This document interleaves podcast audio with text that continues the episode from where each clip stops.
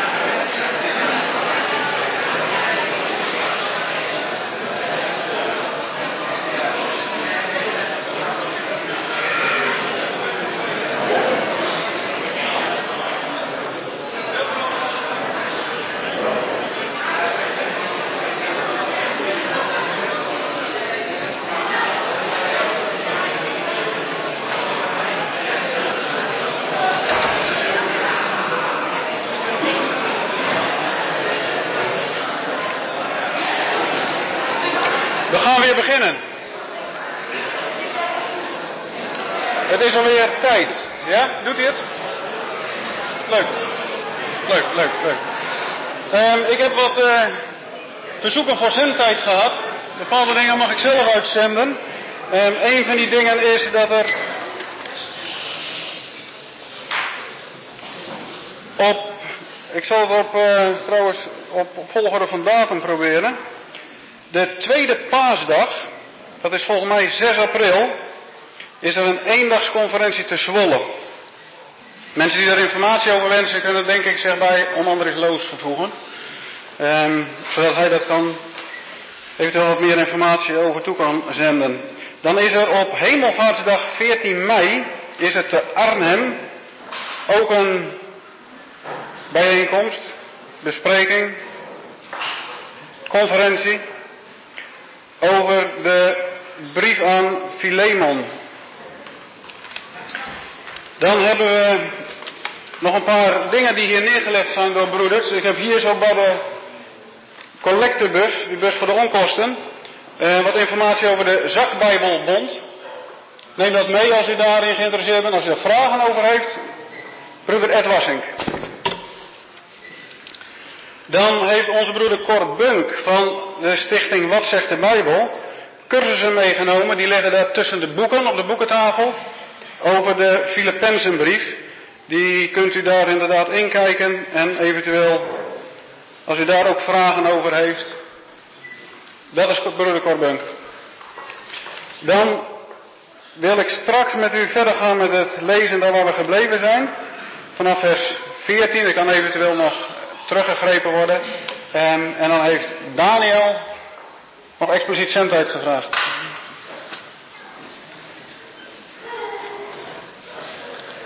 Ja, dat volgt weer een reclameblokje. Ik had twee dingen.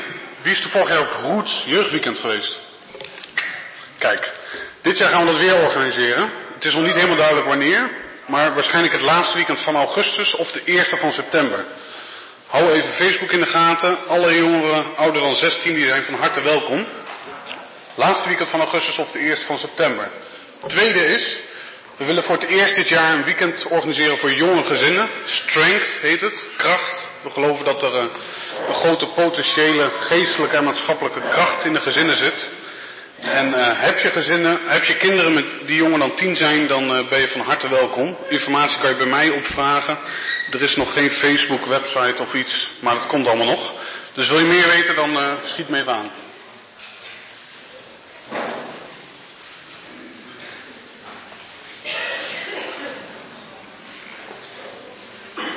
Dan willen we nu verder gaan met de bespreking en dan wil ik met u lezen daar waar we gebleven zijn, Filippenzen 2, vanaf vers 14. Functioneert das alles met uw besetzung? Ik zie geen groot applaus. Ja, nog. Vers 14, hoofdstuk 2. Doet alles zonder mopperen en tegenspreken, opdat u onberispelijk en rein bent, onbesproken kinderen van God, te midden van een krom en verdraaid geslacht, waaronder u schijnt als lichten in de wereld, terwijl u het woord van het leven vertoont, mij tot roem tegen de dag van Christus, dat ik niet te vergeefs gelopen of te vergeefs gearbeid heb. In hun... Maar ook al word ik in een drankoffer uitgegoten over de offerande en bediening van uw geloof, dan verblijd ik mij en ik verblijd mij met u allen en, ik evenzo, en u evenzo, verblijd u en verblijd u met mij. Maar ik hoop in de Heer Jezus Timotheus spoedig naar u toe te zenden, opdat ook ik wel gemoed mag zijn als ik uw omstandigheden weet. Want ik heb niemand van gelijke gezindheid als hij, die zo trouw uw belangen zal behartigen. Want allen zoeken hun eigen belang, niet dat van Jezus Christus. En u kent zijn beproefdheid, dat hij zoals een kind zijn vader met mij in het evangelie heeft gediend. Hem nu hoop ik onmiddellijk te zenden zodra ik mijn omstandigheden heb overzien. Maar ik vertrouw in de Heer dat ik ook zelf spoedig zal komen. Maar ik vond het nodig Epaphroditus, mijn, mede, mijn broeder en medearbeider en medestrijder, naar, uw gezant en bedienaar in mijn behoefte naar u toe te zenden, daar hij zeer naar u allen verlangde en verontrust was, omdat u had gehoord dat hij ziek was. Want hij is ook ziek geweest, de dood nabij. Maar God heeft zich over hem erbarmd, en niet alleen over hem, maar ook over mij, opdat ik niet droefheid op droefheid had. Daarom heb ik hem met des te meer spoed gezonden, opdat u, als u hem ziet, zich weer verblijdt en ik minder bedroefd ben. Ontvang hem dan in de Heer met alle blijdschap en houd zulke mannen in ere, want om het werk van Christus is hij de dood nabijgekomen, doordat hij zijn leven heeft gewaagd om aan te vullen wat aan uw dienstbetoon jegens mij ontbrak. Tot hiertoe.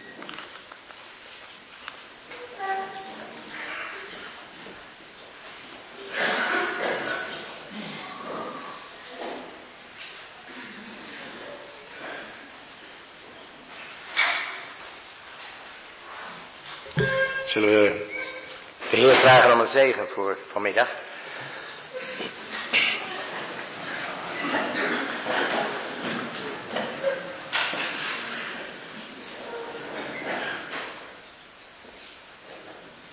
Heer Jezus, we willen u danken dat u vanmorgen in uw diepe vernedering en uw uitermate grote verhoging voor onze aandacht heeft gestaan. We willen u danken dat u konden prijzen en eren. En nu komt er een gedeelte, wat we net gelezen hebben, waar het erop aankomt hoe we onze behoudenis uitwerken met vrees en beven. Dank u dat u door uw geest het ook in ons wil werken. En Heer, dan zitten we vanmiddag bij elkaar en dan valt het nog wel mee. Maar u weet hoe het in de dagen en de weken, in de contacten, in de gezinnen, in de samenkomsten, in de wereld met ons is als christenen. Dat we het er best moeilijk mee hebben om dat uit te werken. om ons zo te gedragen als lichtende sterren, te midden van een krom en verdraaid geslacht waarvan we dezelfde kenmerken in ons vlees hebben. Heer, we zien op tot U. Het zijn geen heel ingewikkelde dingen die ons hier voorgesteld worden. Maar het is in de praktijk zwaar. En daar willen we u om bijstand van uw Heilige Geest en de kracht van uw Geest om vragen. Ook voor de dienst van middag wilt u ons leiden door uw Geest. Dat willen we u vragen uit genade. Amen. Amen.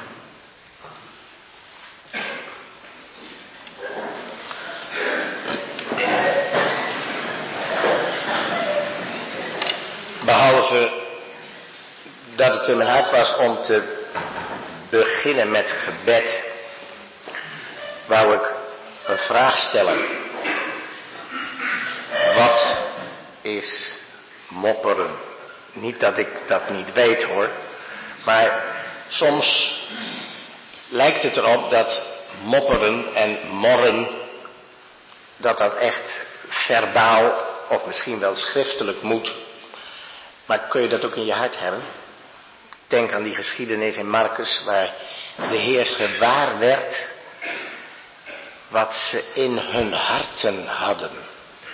Marcus 2 was het meen. Is dat ook mopperen? Hoort niemand iets van? Dat was een vraag.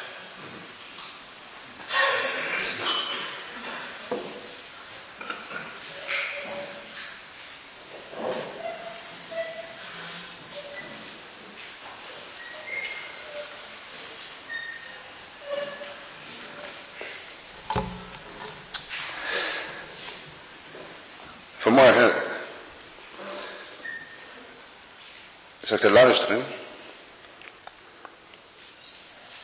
En wat me opviel is dat elke knie. En ik zat zo naar beneden te kijken. Ik heb er twee. Nou kan ik zo gaan doen. Hoe zit ik dan? Op een knie? Ja, formeel gesproken zit ik wel op mijn knieën. Maar ik kan zo overeind staan. Eén been strekken en ik sta zo overeind. En ik denk, dat raakt ook een beetje de kern van wat we hier vinden. Als Paulus dan begint met doet alles zonder mopperen. En ik ben een persoon die makkelijk op één knie gaat. En voor het oog alles goed doen. En voor het oog nederig ben. En voor het oog op mijn knieën op de heer, voor de Heer gaan. En voor het oog op mijn knieën gaat. Om gelijk te zijn met die anderen die op zijn knieën gaan. Want we behoren met z'n allen op de knieën te zijn. Hebben we vanmorgen aan gedacht. Maar ik kan op een bepaalde manier op mijn knieën zitten, dacht ik bij mezelf. En dat herken ik ook bij mezelf. Dat ik makkelijk overeind kan. Dat ik makkelijk mezelf een andere hoogte aanmeet. En niet Christus die hoogte geeft die hij verdient in mijn leven, in de praktijk van elke dag. Elke knie zich buigt. Dat hoeft dus niet te slaan, dacht ik, op het geheel. Maar het kan ook slaan op mezelf. Elke knie, Jan Paul. Elke tong. En daar hebben we er maar één van. Maar we hebben twee knieën. En als we zo dat voorbeeld van de Heer Jezus hebben gezien, en nu krijgen we dat stukje, doet alles zonder mopperen. Ik ga het niet helemaal verklaren, Andries. Maar daar voel ik mopper in mijn hart. Nou ben ik de laatste twee jaar wat bezig met andere mensen ook. En ook in andere, mensen in andere landen. En je krijgt andere reacties. Maar als ik dan even tot de Nederlanders mag spreken. Dan zijn wij wel een volk wat altijd moppert. Want als ik een vergadering beleg over een project en ik doe bepaalde voorstellen, het enige wat ik moet doen is zorgen dat ik consensus krijg, overeenstemming krijg, dat ik ze er allemaal bij betrek. Dat is speciaal het geval bij ons Nederlanders. Als ik dat niet doe, faalt wat ik wil. Want ieder moet zijn inbreng hebben. En als ik in een vergadering zit, dan verwacht ik eigenlijk dat ik diezelfde inbreng heb. En dat ik het meetel. En dat ik het mee mag bestaan. En dat ik in feite een bepaalde positie krijg in dat wat gedaan moet worden. En of dat nu in de praktijk van elke dag is, of in de gemeente, ik denk dat die, die regel opgaat. Ik ben egoïstisch. Ik kijk wat ik bereik. En als het niet gebeurt, dan vind ik het helemaal niks. En dan kan ik achteraf mopperen. En achteraf tegen een ander mopperen. En ik kan met mezelf mopperen. Dat ik eigenlijk niet krijg wat ik denk dat ik verdien. Erger is het, als het maar bij mopperen bleef, erger is het als het met, met tegenspreken begint. En we kunnen dat zo fijntjes. De vergaderingen in de. Ik praat niet over de vergadering als vergadering, maar. De vergadering die je meemaakt. Dan hoor je dat. Ja maar. Heb je daar aan gedacht? Ja maar. Als iemand iets zegt, ja maar. En in feite bedoelen we niet ja maar. In feite bedoelen we, ik denk dat het zo is. Ik denk dat ik gelijk heb. Ik denk dat ik, ik de eerste plaats moet hebben in dit. En dat is dat elke keer op die knieën overeind staan. En ik denk dat we dat ook in, de, in het gemeenteleven zien. Ik heb de neiging om elke keer op te staan. En in mijn hart ontevreden te zijn. En dat is precies hetzelfde wat de Israëlieten Toen ze in de woestijn waren. Ze hadden precies hetzelfde ideeën. Dit ging niet goed, dat ging niet goed. Wat ze kregen was niet goed. Ze misten dingen. Ze misten zichzelf. En we hebben het voorbeeld van de Heer Jezus. We hebben Hem als voorbeeld. En we hebben de vorige keer aan gedacht. Aan degene die mens werd. Aan degene die die gezindheid toonde. Hij, hij acht het geen roof om God gelijk te zijn. Hij was God. Wat, wat, wat werd hij? Mens. Dat wat daar was en voor mensen onbereikbaar was, kwam hij naar beneden voor ons. Wij konden niet lager. Wij waren slaven. We kunnen niet lager. En we willen hoger. We willen meer zijn. We willen uitsteken boven de rest. Maar hij kwam naar beneden en hij liet zien hoe het moest. En hij mopperde niet. En het deed niet, hij sprak niet tegen. Van het begin van zijn weg tot het einde van zijn weg ging hij eenswillend met de wil van de Vader naar dat kruis van Golgotha. En in wat wij ook tegenkomen in ons leven, in de praktijk van de dag, ik heb altijd wel iets dat ik zeg van Heer, kan dat nou niet anders? Er, begrijp me goed, dat mag in overleg met hem, mag je spreken, maar we doen het ook wel eens opstandig openbaar. En in onze harten zonder dit met hem te bespreken. En dan ontbreekt dat licht. Dan ontbreekt dat onberispelijk zijn en rein. Dat in verbinding met Hem is. Dat aanvaarden wat we van Hem krijgen. En dat rein zijn van die foute gedachte dat ik eigenlijk ontevreden ben met wat Hij geeft. En het is nog erger als het woord, als je nadenkt over onbesproken kinderen van God. Is eigenlijk wat je tegen elkaar zegt.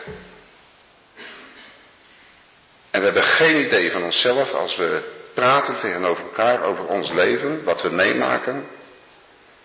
Wat een ander daarvan doorzegt, geeft aan weer een ander. En dan zeggen we het wel op een bepaalde manier. Maar de vraag is, die ik me stel, is het dan zo dat ik onbesproken ben? Dat ik die eigenschappen van Christus laat zien die nodig zijn om onbesproken te zijn? In de, in de zin dat ik heb laten zien aan de ander dat ik tevreden ben met mijn lot, met dat wat me overkomt. En dat ik als het ware zo'n voorbeeld ben voor een ander, dat hij zegt van, eigenlijk zie ik mee de Heer Jezus in je. Eigenlijk laat je dat beeld van Hem zien. Dat zijn vragen die ik me stel. En ik wil graag blijven in geestelijk opzicht. Op beide knieën op de grond. Opdat Hij de eerste plaats inneemt, de hoogste plaats inneemt in mijn leven. En dat wij mogen groeien zoals we later zullen tegenkomen. En gelijkvormig zullen worden aan zijn beeld. Want dat is uiteindelijk het doel.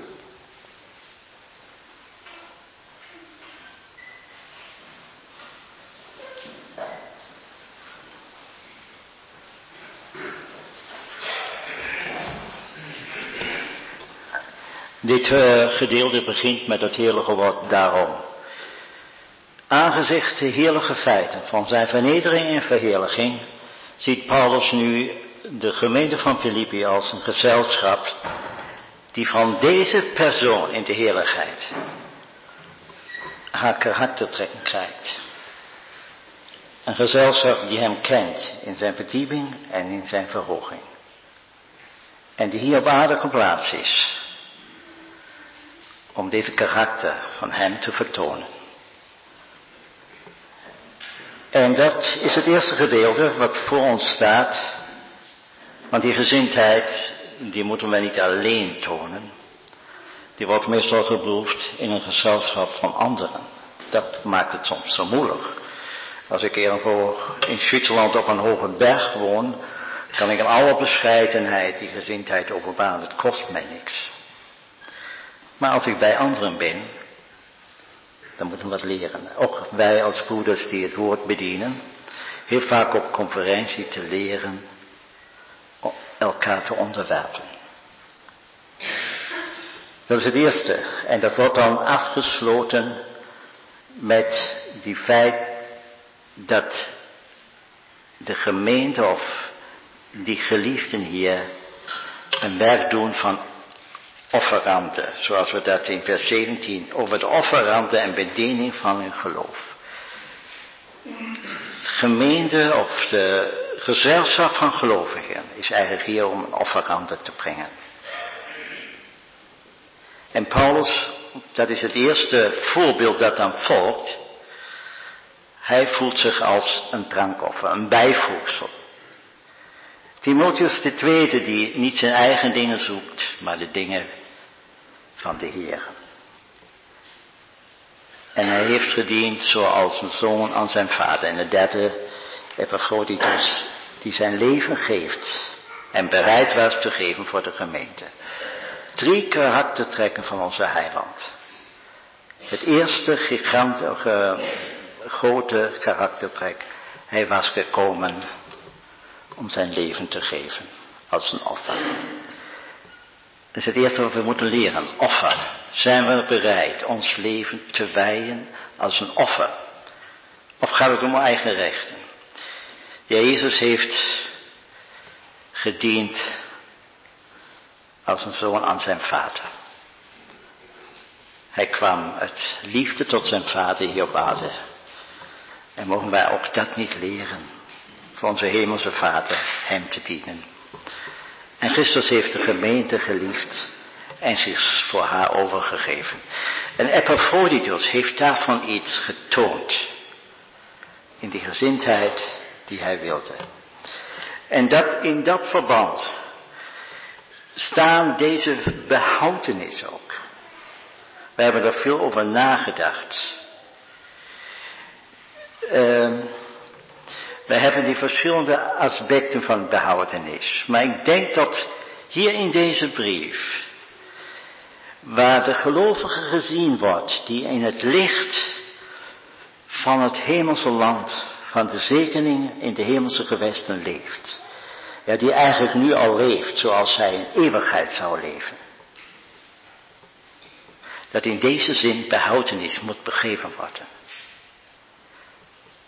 Vier keer hebben we in deze brief behoudenis. Het eerste keer, dit zou, hoofdstuk 1, dit zou mij tot behoudenis, tot redding worden. Paulus was in gevaar, mag ik het bescheiden zeggen, zijn dienst misschien te hoog aan te zetten. En nu zit hij in gevangenis.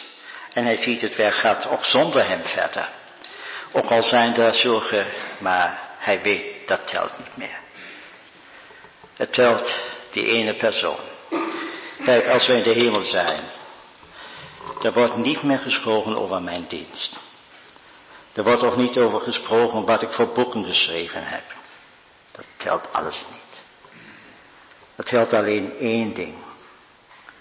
Wat ik vertoond heb van de Heer Jezus hier op aarde. Dan zou de vader vragen, wat hebt u getoond van mijn zoon? Dat telt. In de eeuwigheid zullen we alleen nog bezig zijn met deze geliefde zoon. En die zin is behoudenis voor Paulus iets bijzonders. God heeft hem op die spoor gebracht. Christus is mijn leven. Hier hebben wij behoudenis in die zin dat alles wat ons verhindert de Heer te verheerlijken, dat moeten we wegdoen. In die zin hebben we de gedachte van heiliging hier vooruit. Ook al is het uh, 1 Petrus 2 dat wij groeien tot behoudenis. Daar is het ook de zin dat we nu al alles wegdoen. Wat we als wij aan het eind komen, als wij die eeuwige behoudenis in het vaderhuis beleven, wat we daar niet meer hebben. Hoofdstuk 3, hij zal als heiland komen, als redder. Daar hebben we behoudenis in die zin dat we daarvan maakt hem zullen kennen. Omdat ook ons lichaam eindelijk past tot die heerlijkheid die daar is. En ik denk dat we dat in die zin moeten zien hier. Behoudenis als dat wat ons verhindert hem volledig te verheerlijken. En dan zien wij hoe belangrijk het is dat hij de gelovigen die hij geliefde noemt, in het licht van de tegenwoordigheid van God plaatst. En dat moeten wij leren. Het is God die in ons werkt. Wij hebben met God te doen. Wij hebben niet in eerste linie met broeders, met mensen te doen, sondern met God. Die het hart ziet, wat echt is. Dat moeten we leren. Wij leven zo vaak voor mensen, voor broeders, voor vrienden, wij leven zo in een wereld waar het gaat hoe je overkomt. De hele Facebook is vol van selfies. Mensen gaan zich presenteren. Maar wij hebben te doen met God. God werkt in ons. En dat maakt ons leven zo heerlijk. Wij hoeven geen erkenning te hebben. Wij hoeven dat alles niet. Als ik weet dat God in mij werkt. Het willen en het volbrengen. Het komt toch alles van Hem. Als wij aan het eind in de eeuwigheid zullen zijn, of voor de richterstoel van Christus, en de Heer ons zou lof geven, moeten we dan niet zeggen, Heer, het kwam alles van U. Het was niks van mij. En in die bewustzijn gaat hier Paulus toch dit vragen. Het is zo'n soort dualisme die dan doorgaat. Wij hebben dat ook in de eerste brief van Petrus, de tweede brief van Petrus. God heeft ons beroepen met heerlijkheid en deugd. Dat ene is uitsluitend van God gekomen. Maar wij moeten het door energie omzetten in de praktijk. En dat is ook, wij hebben die behoudenis, wij moeten ja zeggen. Ja zeggen in gehoorzaamheid. En daar zitten we bij die vraag met het mopperen tegen Gods wegen. Ja zeggen als Hij ons vernedert. Als Hij ons klein maakt. Ja zeggen als Hij ons laat wegen gaan die wij niet willen. Ja zeggen als wij ontmaskerd worden. Ja zeggen als alles uit ons handen klikt wat ons groot gemaakt heeft. Jacob heeft het in zijn leven geleerd. God heeft stuk voor stuk alle steun die hij had weggenomen. Tot aan het eind bleef God de barmhartige. En is dat niet de moeite waard? Mopperen is soms eerst wat in het hart is. Wij willen het soms niet. Het begint met onze opstandigheid. Niet willen te buigen onder de wil van God. Hij heeft hier daarom ook met gehoorzaam begonnen. Gehoorzaam is het grondbeginsel van zegen. En het grondbeginsel dat wij de gezindheid van de Heer kunnen überhaupt doorgeven. En het tweede met, uh, met tegenspreken, dat heeft te doen met onze verstand. Het is onze hart, wil God niet gehoorzaam soms. Gaat tegen Gods wegen vaak in. En dan proberen wij met ons verstand mooie reden te vinden. Dat we dat analyseren, dat het niet in onze tijd is zo te leven. En we hebben culturele aspecten en wat, en we moeten niet zo radicaal zijn, enzovoort, enzovoort. Wij zijn er heel slim in, met ons verstand, onze eigen wil te veronschuldigen. Hoe volmaakt is daar onze Heer? Die als hij verworpen is, in Matthäus 11 zegt, ja vader, ik prijs u. Hebben we dat geleerd ja te zeggen? Hij wist dat hij weg naar Golgotha ging. Maar hij wist ook dat het welbehagen was van zijn vader. En dat is hier die gezindheid weer tot zijn welbehagen. Is dat niet de moeite waard dat wij voor het welbehagen van God leven? Dat is onze bestemming. In Lucas 2 hebben wij een, aan mensen een welbehagen. Dat heeft de Heer veranderd. En nu wil hij ook een maatschappij hebben, een gezelschap op aarde, waar God zijn welbehagen in vindt. Waarom? Omdat hij Christus in hun ziet. En dat volgt dan nu op. Die zeven punten zijn precies elementen die de Heer vertoond heeft.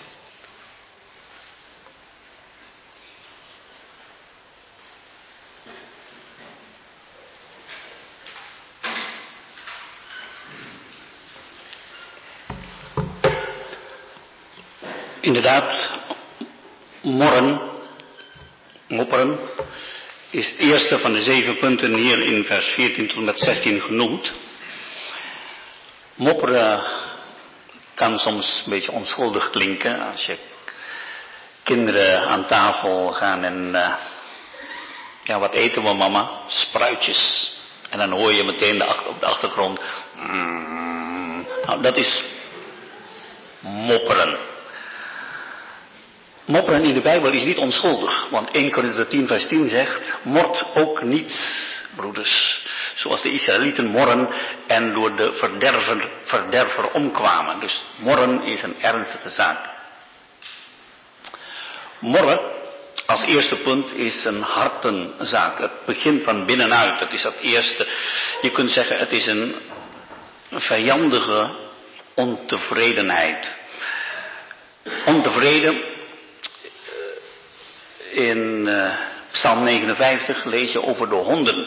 Meestal wordt morren gebruikt bij mensen, maar één keer wordt het gebruikt bij honden. Dat is misschien wel uh, heel uh, illustratief. Psalm 59, ik pak even mijn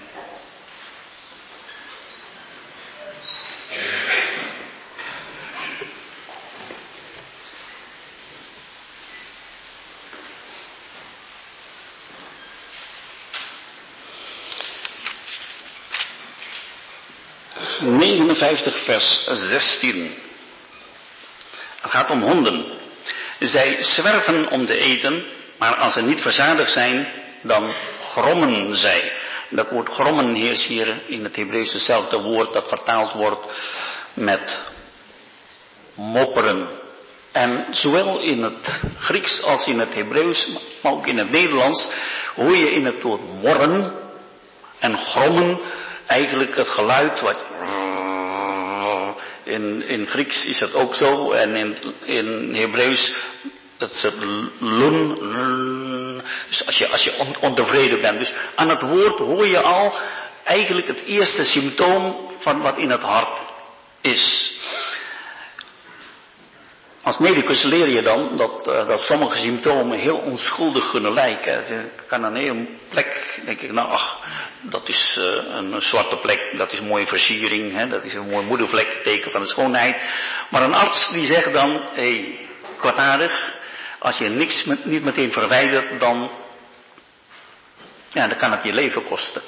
Morgen is een van de symptomen van het ongeloof. En je vindt in de Bijbel, in het Oude Testament, behalve in Psalmen en nog één keer in Jozua, vooral in de woestijnreis. En wel in het begin van de woestijnreis, Exodus 15, 16, 17. En aan het eind van de woestijnreis, in nummer 14, 16 en 17, vind je voorbeelden van morren. Maar dat, heeft, is allemaal verbonden met mopperen tegen dat wat God gedaan heeft. Morren, en de psalmist zegt dat, en dat komt doordat ze vergaten wat God in hun leven gedaan heeft. mopperen, dan let je niet meer op de goede dingen wat God gedaan heeft. In de eerste keer dat we dat, we dat mopperen vinden in Exodus 15, in Exodus 14 heb je nog uh, dat de Israëlieten zaten te zingen. Zingen van de verlossing. Maar een paar versen later, toen konden ze niet meer zingen. En zingen is een kenmerk van een verlost volk, dat weten we. Op het moment dat je verlost bent over de, over de Rode Zee, dan over de Rode Zee, dan, uh, dan vind je de eerste keer dat de Israëlieten gingen zingen. Dat zingen verstomde. Waarom is dat? Vanwege dat mopperen. En daarom is het voor ons in Filippi 2, in 1 Korinther 10, maar ook in Exodus en Numeri, een les van het, van het hartegezindheid. Dat we meteen in het begin, in de kim, kan herkennen van hé, hey, daar is daar een, een ondankbaarheid.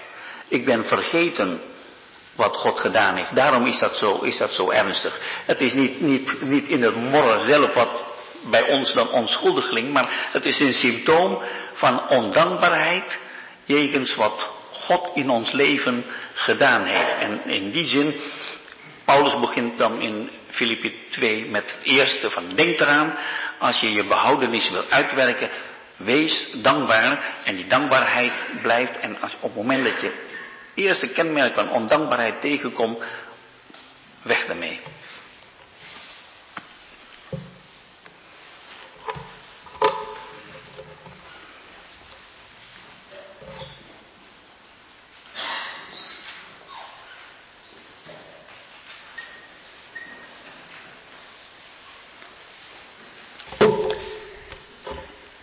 ik wil nog wel zeggen over dat mopperen en tegenspreken. Het is heel bijzonder dat Paulus hier schrijft in vers 12. Mijn geliefden, zoals u altijd gehoorzaamd hebt. En vervolgens in vers 14 doet alles zonder mopperen en tegenspreken. Ik denk dat we hier misschien ook wel in dit gedeelte heel veel tegenstellingen hebben. Die we Waarvan we zeggen eigenlijk, Paulus, je zegt twee dingen die niet bij elkaar horen. Hoe kan ik nou volledig gehoorzaam zijn en toch spreek je deze gelovigen aan op mopperen en tegenspreken? Maar ik denk dat ook Paulus hier zo een brief schrijft niet om uh, alleen maar iets uh, theoretisch uit te leggen, maar omdat het, Paulus het over het leven heeft. Het leven van een gelovige, het leven van de Filippenzen. Doet alles zonder mopperen en tegenspreken. Waarom is het nodig dat het gezegd wordt tegen ons als we gehoorzaam willen zijn?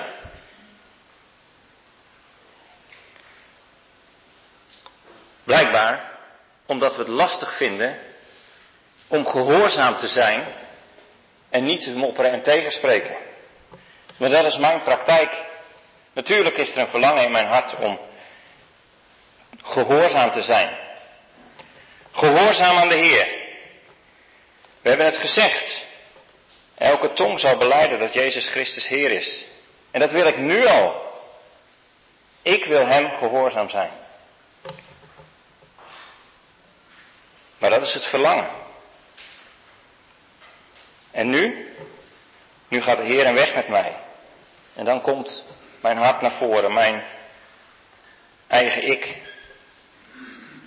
En dan zegt Paulus, ja maar doe alles, wees gehoorzaam, zonder mopperen en tegenspreken. Ik moet denken aan een, ehm, een gedeelte, ik heb het niet van mezelf, ik zal eerlijk zijn. Uh, Dick Baarsen die kan aan de hand van tekeningen heel veel duidelijk maken. Dat is een Nederlandse persoon, veel van hem te vinden, ook op internet. Hij heeft een voorbeeldje over mopperen en tegenspreken en wat de consequentie daarvan is. Ik wil het u laten zien. De Heer verlangt gehoorzaamheid van ons.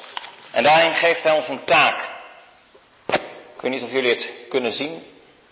En die taak is als het ware een last of een zak die je gekregen hebt.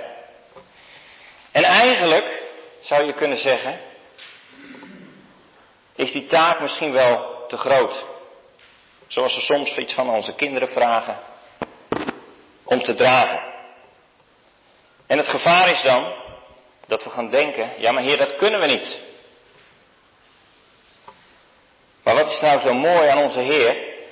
Dat Hij ons nooit een last geeft om alleen te dragen. De Heer is degene die onze taak met ons wil uitvoeren. En dat zou je kunnen voorstellen in deze tekening. Er zit als het ware een ballon aan. Aan die zak. En daardoor wordt die zak, die taak, veel lichter. En dan kunnen we gehoorzaam zijn aan Hem en die taak uitvoeren. Alleen waar is, waar hebben wij nou last van? En misschien wel kunnen we zeggen, waar is de duivel nou op uit? De duivel, die geeft ons twee, je zou kunnen zeggen, twee rotzakken erbij. Namelijk, mopperen en tegenspreken. En als we die erbij nemen, dan wordt die last veel te groot. En dan zal die ballon het ook niet trekken. En daarom maken we het soms vaak zelf zo moeilijk door niet hetgeen van het werk uit de hand van de Heer aan te nemen en erop te vertrouwen dat Hij die opdracht, dat we die in gehoorzaamheid mogen doen, omdat Hij ons daardoorheen wil helpen. En dat is het mooie eraan. Dat als de Heer, misschien nog pas Paulus dit zegt zo, doet alles zonder mopperen en tegenspreken. Laten we dat dan ook gewoon doen. Mogen we het uit de hand van de Heer ervaren. En Hij zal ons daarbij helpen.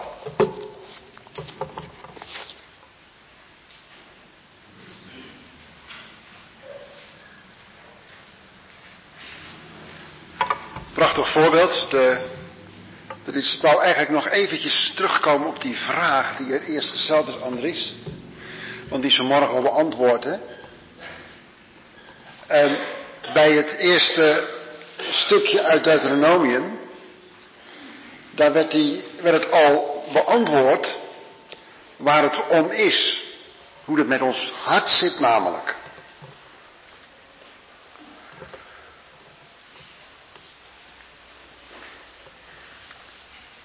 Lees maar weer opnieuw Deuteronomium 8. Als we mopperen, vanzelfsprekend denken we aan die woestijnreis. Deuteronomium 8, vers 2. Daar staat het. Gedenk dan heel de weg waarop de Heer uw God u deze veertig jaar in de woestijn heeft geleid, om u te verootmoedigen en u op de proef te stellen, te einde te weten wat er in uw hart was, of gij al dan niet zijn geboden zoudt onderhouden. En als je kijkt naar mopperen en tegenspreken, dan zijn er twee verschillende dingen. Het is niet precies hetzelfde, want we hebben misschien de neiging om niet te onderscheiden. Maar mopperen heeft vooral te maken met omstandigheden. Wat is zo zwaar, Heer? En uh, we vinden het moeilijk dat u dit van ons, uh, van ons vraagt om hier deze weg te gaan. We zouden het zo graag anders hebben en we hebben denken dan terug aan de meloenen en de, de, de, de knoflook en de, enzovoorts. De komkommers. Wat we allemaal hadden. En dan kunnen we terugverlangen. Nou, dan is je hart dus niet gericht op wat de Heer heeft, wat de, waar de Heer je in plaatst, omstandigheden waarin, je, waarin Hij je plaatst. Dat tegenspreken veel meer te maken heeft met of we bereid zijn te doen wat de Heer van ons vraagt. De gehoorzaamheid. Mopperen de omstandigheden, tegenspreken de taak, de, de, wat Hij van ons vraagt, de gehoorzaamheid. En dat vinden we niet zo eenvoudig. Dat vonden de ook niet eenvoudig. De Heer heeft ook helemaal niet gezegd dat het makkelijk zou zijn. Maar als je kijkt naar hoe dat is, je kijkt naar hoe dat is gegaan in de woestijn, dan kun je onder andere het manna zien wat er elke dag lag. Ja, daar was die ootmoed ook wel voor nodig. Want je moest bukken om het op te rapen en je moest er vroeg opstaan ook, anders was het gesmolten. Het vraagt wat van ons om de weg van de Heer te gaan. Dat gaat niet vanzelf. En tegenspreken, dan denk ik vooral aan, aan die, die, mannen die dachten dat Mozes eigenlijk toch niet een goede man was om hen te leiden. En, en waarom niet anderen? Hoe kom je erbij, Mozes, dat jij, of het de Aaron, waarom jullie? Terwijl als je aan Mozes denkt, dan zegt de Heer van hem dat hij de meest zachtmoedige mens op de aardbodem was op dat moment. Natuurlijk, we kennen er eentje die nog verder ging daarin, dat is de Heer Jezus zelf. En van Mozes weten we ook dat hij zo niet begonnen is, dat hij dat heeft moeten leren. Dat hij 40 jaar in de woestijn heeft rondgezworven met die schapen, zonder dat volk Israël, en daar heeft moeten leren. Mopperen en tegenspreken. Het is zo makkelijk om het te doen. Als we het doen, dan kunnen we. Ja, ik denk aan de psalmen. Je kunt één verschillende psalmen lezen waar het daarover gaat. En uh, ik kan er even eentje bij nemen. Dat is psalm 106, geloof ik. Ja, psalm 106 vind ik altijd een heel instructieve psalm. Maar er zijn de verschillende die terugwijzen naar de woestijnreis. Er is al gezegd hè, in uh, Exodus 15 zijn ze nog uh, aan het zingen. En heel spoedig wordt dat anders. Nou, Psalm 106 gaat daarover. Het begint met die enorme belangrijke vaststelling. Halleluja, loof de Heer, want Hij is goed. Nou, ik denk dat, dat dat moeten we eerst eens even vaststellen. Dat we beginnen daar, wie is Hij eigenlijk? Want als we mopperen, heeft dat vooral te maken met dat we dat niet eigenlijk geloven. Halleluja, loof de Heer, want Hij is goed, want zijn goede tierenheid is tot een eeuwigheid. Hij zorgt echt voor ons. Maar, ja, maar, ja, al die moeilijkheden dan. Ja, begin nou eens hier van uit te gaan. Bedenk nou eens dat de Heer zo is. En dat heeft hij ook bewezen. Want hij heeft hen uit Egypte geleid. Dat wisten ze. Dus als ze daarop terugkeken, dan wisten ze, de Heer is goed. Het paard van de ruiter wierp hij in de zee. Wie kan de machtige daden des Heer uitspreken als een lof doen horen? Nou, zo kunnen we verder gaan. Maar in vers 13 staat er toch, spoedig vergaten zij zijn daden en wachten niet op zijn raad. Ze werden met lust gevangen in de woestijn en verzochten God in de wildernis. Hij gaf hen wat ze begeerden, maar hij zelf deed hij wegteren. Of zoals de staatsvertaling heeft, zond magerheid aan hun ziel. Want dat is wat er gebeurt, broeders en zusters. Als we mopperen. Als we de omstandigheden niet accepteren die God op onze weg brengt. En als we niet willen doen wat Hij wil. Uiteindelijk heeft dat magerheid aan mijn ziel tot gevolg. Hoeveel kommer van binnen. We hebben dat manna nodig. We hebben het nodig dat we zien wie de Heer Jezus was op deze aarde. We hebben het nodig dat we met Hem bezig zijn, dat we ons met Hem voeden. Zoals Hij in de woestijn, in de wereld als woestijn, het heeft volgehouden. We hebben het nodig om met Hem bezig te zijn. Wil niet zeggen dat het altijd makkelijk is. En ja, de Filippiërs die wisten natuurlijk dat Paulus, die zat op dat moment in de gevangenis, dat hij zelf ook, toen hij in Filippi was, in de gevangenis gezeten heeft. En ik vind het altijd heel instructief en belangrijk om eens even te kijken naar de tijdsplanning daar.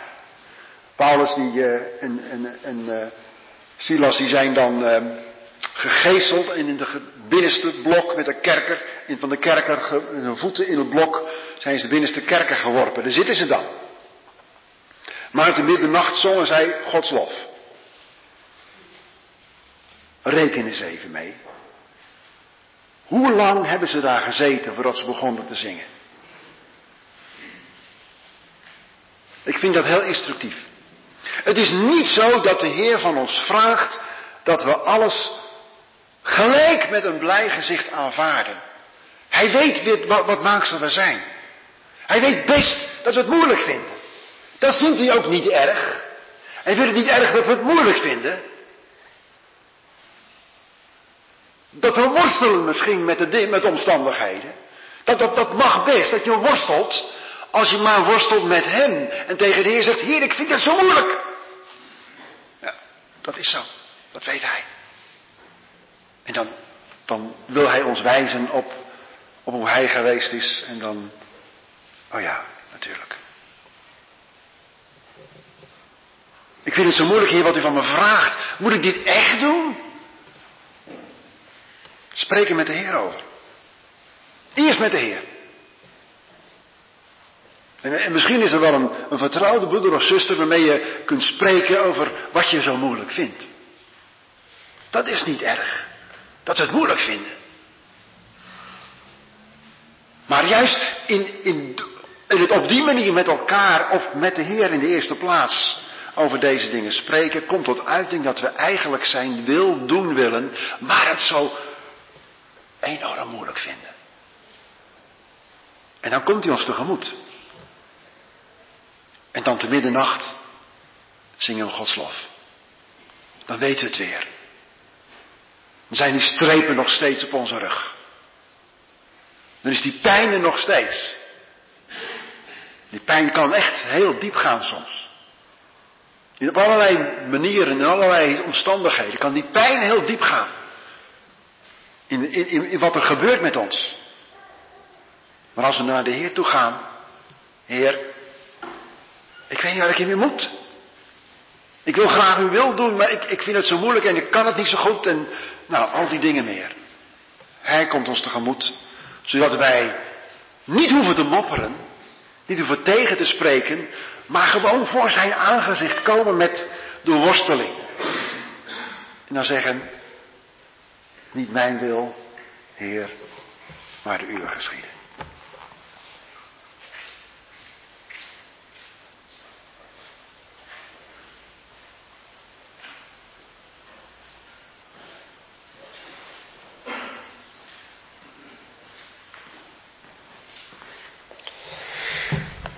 Wat is het doel van dat wat we moeten nalaten?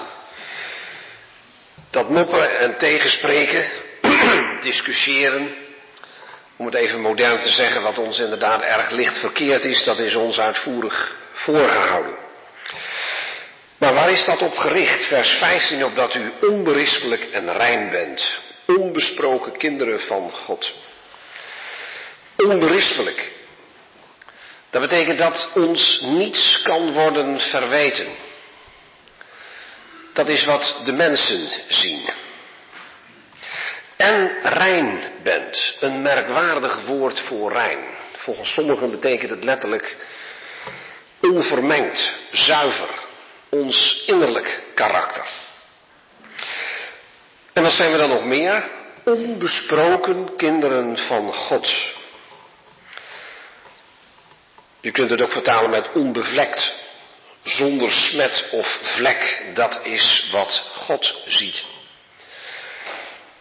En als we ons zo openbaren, allereerst door wat we niet doen, maar dat is negatief, maar ook positief met als doel dat de mensen iets zien, dat er bij ons van binnen iets aanwezig is en dat God dat ook ziet, ja, dan moet je opvallen.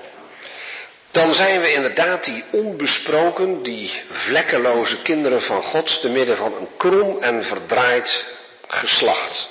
En dan gaat de apostel het beeld nog positiever trekken. Door te zeggen waaronder u schijnt. Je mag ook vertalen moet schijnen. Hoewel dat niet waarschijnlijk is gelet op de, de soort zin waar het in staat. Maar het kan wel. Dus volgens sommigen is hier nog een aansporing.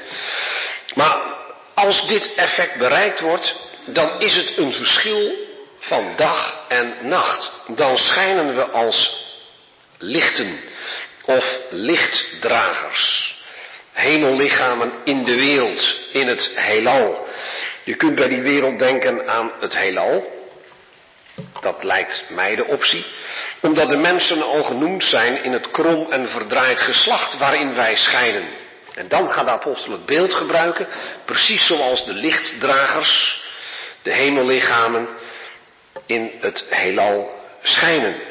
En waaruit bestaat dat licht dan dat wij laten zien? Hoe vallen we dan op? Wel nu, zegt Paulus, dat doe je doordat je op dat moment het woord van het leven vertoont. Niet zo'n makkelijke uitdrukking en toch ook wat wij dan wel eens noemen de eenvoudige Bijbel lezen. Daar is niks mis mee. Je leest het gewoon zoals het op je afkomt en je dankt de Heer meteen voor het mooie dat hier staat. Het woord van het leven, dat kan betekenen het levende woord.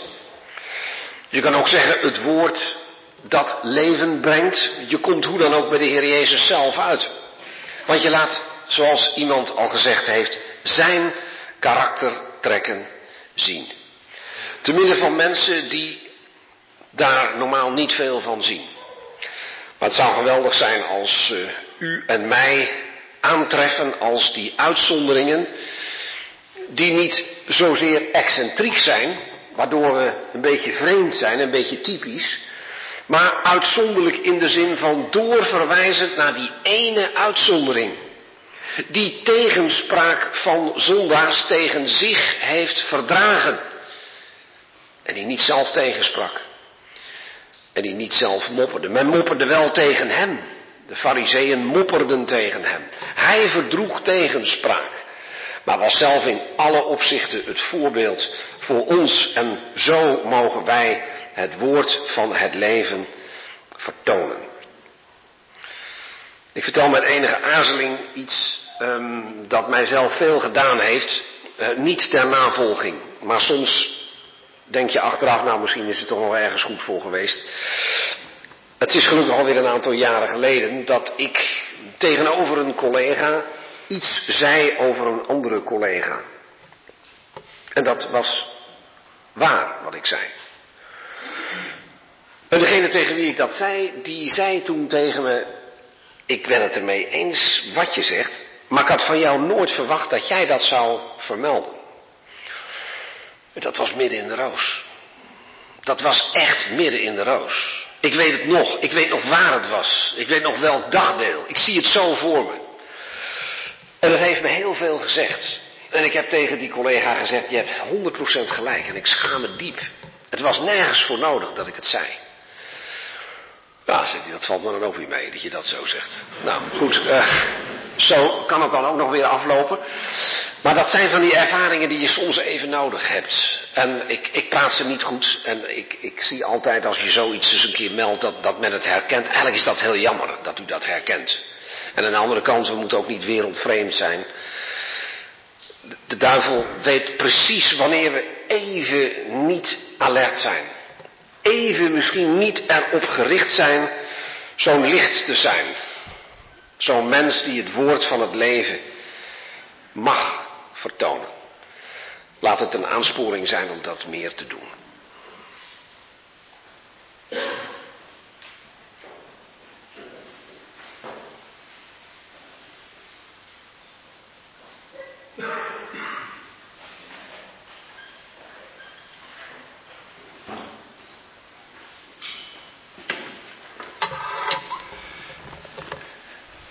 Wir haben vor der Pause gehört, We hebben voor de pauze gehoord dass das Auswirken unseres Heils bedeuten kann, dass man das Unkraut entfernt.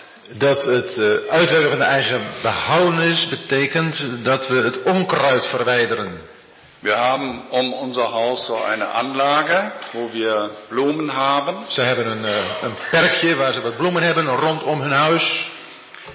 Und wir müssen das öfters machen im Jahr, dass wir immer wieder hinter dem Unkraut hergehen. En verschillende keren per jaar moeten ze zo eens toch achter dat onkruid aan. Ich habe mich manchmal gefragt, warum lässt Gott das Unkraut wachsen? Ik heb me vaak afgevraagd, waarom laat God dat onkruid nu eh, groeien? Unkraut ist kein schöner Name. Onkruid, dat is niet een mooie naam. Was Gott wachsen lässt, ist kein Unkraut. Wat God laat groeien is geen onkruid. Aber für uns ist es etwas, was da weg muss. Maar wat ons betreft is het iets wat daar weg moet. Und ich denke, das ist auch ein Schlüssel in diesem Brief. Gott lässt Schwierigkeiten zu. En ik denk dat het ook een sleutel is in deze brief. God laat moeilijkheden toe. Das Unkraut in Philippi war die Uneinigkeit. Het onkruid in Filippi, dat was de oneenigheid. Und jetzt kommt das Geheimnis, dass Gott mit Problemen etwas vorhat. En nu komt dat, dat God met problemen een bedoeling heeft. Natürlich kann die Uneinigkeit zur Spaltung oder zur Trennung führen. Natuurlijk een, dan de oneenigheid die kan tot een, een scheiding voeren. Aber wenn wir das Schwere aus der Hand Gottes annehmen, Maar wanneer, wanneer we het zware uit de hand van God aannemen, dann lehrt Gott uns dadurch Dinge, die wir sonst nicht lernen. dan leert God ons daardoor dingen die wij niet op een andere manier kunnen leren. Und es ist gut, dass wir uns unter die Situation stellen En dan is het goed dat wij ons onder die situatie plaatsen. und aus der Hand Gottes annehmen En die uit de hand van God aannemen. und nicht murren En niet mopperen. und auch nicht widersprechen. En ook niet tegenspreken. Wir haben im Deutschen hier einen anderen Ausdruck, der heißt zweifelnde Überlegung. Ze hebben in eh, het Duits daar een andere uitdrukking en die luidt twijfelende overleggingen. Das kam eben schon so ein bisschen, das klang eben schon so ein bisschen an, so Diskussion. Het eh, werd al een klein beetje zo genoemd, eh, discussie.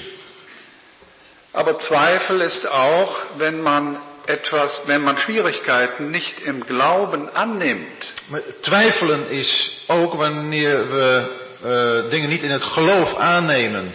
Wenn man nicht sieht, dass Gott mit allen Problemen eine Absicht hat. Wanneer we niet zien dat God met alle problemen een bedoeling heeft. Warum lässt er Probleme zu? Waarom laat hij problemen toe? Damit wir lernen, ihm wieder näher zu kommen. Opdat we leren dichter bij hem te komen. Dass wir wieder lernen zu beten. Dat we weer leren bidden. Und dass wir mit seiner Hilfe eine Lösung suchen. En dat we met zijn hulp een oplossing zoeken. Ist das nicht schön, dass der Apostel diesen Weg als Lösung aufzeigt? En is het niet mooi dat de apostel deze weg als oplossing aangeeft? Wir haben gerade sehr schöne Dinge gehört über Vers 14 und Vers 15. We hebben al zojuist mooie dingen gehoord over de versen 14 en 15. Und ich möchte gern nochmal darauf zurückkommen, En daar wil ik nog eens op terugkomen. dass wir das Wort des Lebens darstellen sollen. Dat wij het woord van het leven zullen vertonen. Und in 1. Johannes 1, da finden wir, dass der Herr Jesus das Wort des Lebens ist. En in 1 Johannes 1, daar vinden wij dat de Heer Jezus het woord van het leven is. Und wir wissen, welchen welche Feindschaft das hervorgerufen hat, dass der Herr Jesus göttliches Leben in der Welt offenbart hat. En we weten wat voor een vijandschap dat heeft opgeroepen dat de Heer Jezus het goddelijk leven toonde. Und unsere Aufgabe ist, ihn bzw. dieses Leben zu offenbaren. En het is onze opdracht uh, hem, of respectievelijk dit leven, te openbaren. Und wenn wir uns unter Gottes Hand beugen und Schwierigkeiten annehmen, kommt das Leben zum Vorschein. En wanneer wij ons onder Gods hand buigen en die uh, moeilijkheden aannemen, dan komt het leven tevoorschijn. Und dann wird auch das wahr werden, was der Apostel in Vers 16 schreibt, mir zum Ruhm auf den Tag Christi. En dat zal dan ook uh, tot gevolg hebben, wat vers 16 zegt, mij tot roem tegen de dag van Christus. Dass ich nicht vergeblich gelaufen bin, noch auch vergeblich gearbeitet habe. Dat ik niet te vergeefs gelopen of te vergeefs gearbeid heb. Es war seine Freude, den Philippern zu helfen. Het was zijn vreugde de Filippiërs te helpen. Und darum ist dieser Brief unendlich kostbar. En daarom is deze brief oneindig kostbaar. Er zeigt uns den Weg, wie gemeindliche Probleme gelöst werden können. Het toont ons de weg waarop de gemeentelijke problemen kunnen worden opgelost. Und wir können nur staunen, dass der Apostel nicht mit der Tür ins Haus fällt, sondern so ganz allmählich die Lösung des Problems vorbereitet. En we kunnen ons erover verbazen dat de apostel niet zo met de deur in huis valt, maar heel zo langzamerhand de oplossing aanbiedt. Das ist eine überaus taktvolle Weise, seelsorgerische Probleme anzusprechen. Dat is een bijzonder taktvolle manier om uh, ziels, uh, hoe noem je dat ook weer? Pastorale uh, problemen te helpen. Und auch das können wir von dem Apostel lernen. En ook dat kunnen wij van de apostel leren. Danke.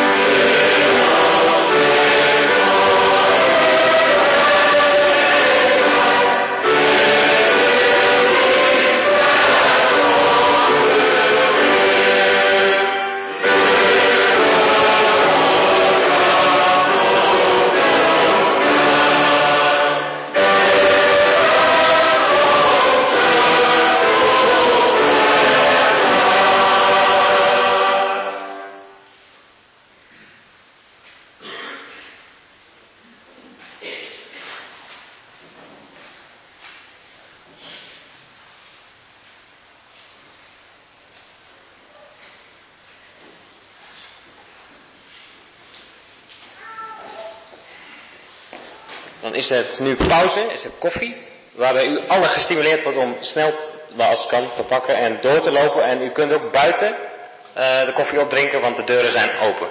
Dus u kan tot vier uur, om vier uur beginnen we weer.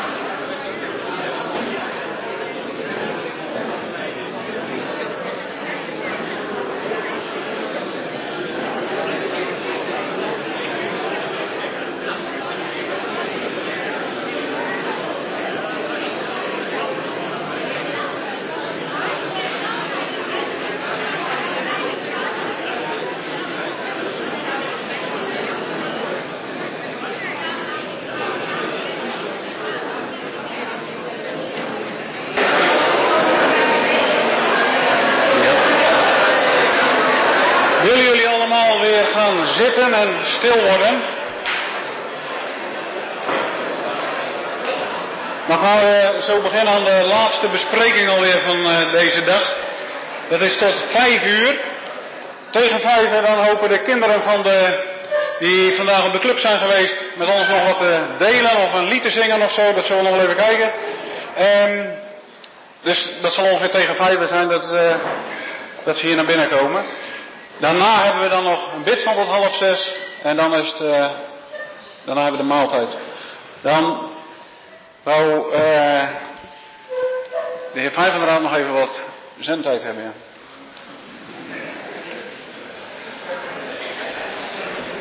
Ik heb zeer bescheiden gevraagd of ik ook even zendtijd mocht uh, krijgen. Ik wil beslist niet de concurrentie met de eendagsconferentie in Zwolle aangaan. Maar mocht u de afstand tot Zwolle van waar u woont te groot vinden, dan bent u van harte uitgenodigd om de grote vergadering bij te wonen in Zoetermeer, die in Benthuizen wordt gehouden op tweede paasdag. Sprekers zullen zijn uh, onze broeder uh, Gerard Kramer en Peter van Beugen. Het onderwerp zal zijn, zo de Heer wil, het Koninkrijk van God. Hoe zat dat toen en hoe zit dat nu? Uh, dus als u niets weet te doen, in de buurt woont, dan bent u van harte uitgenodigd. Kijkt u even naar het blad berichten voor het exacte adres. Aanvangstijd is 10 uur.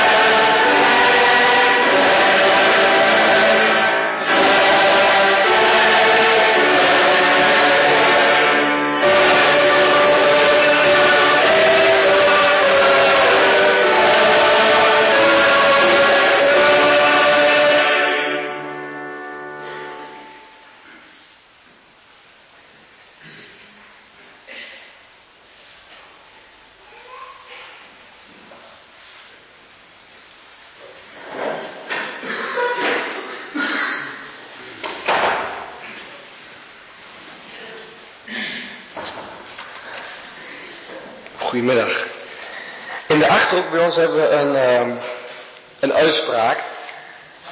En die wil ik graag linken aan het stukje de Bijbel wat we vandaag behandelen. Vaak beter bangen. Vaak beter bang. Vaak beter bangen. Wij lezen vers, vers, uh, vers 12 van hoofdstuk 2. En in mijn vertaling staat, blijf u inspannen voor de redding en doe er in diep ontzag voor God. Doe met vrees en beheer, we moeten onze behoudenis bewerken. Vergeef me misschien mijn uh, vrijpostigheid, ik doe het, doe toch, vaak beter bang.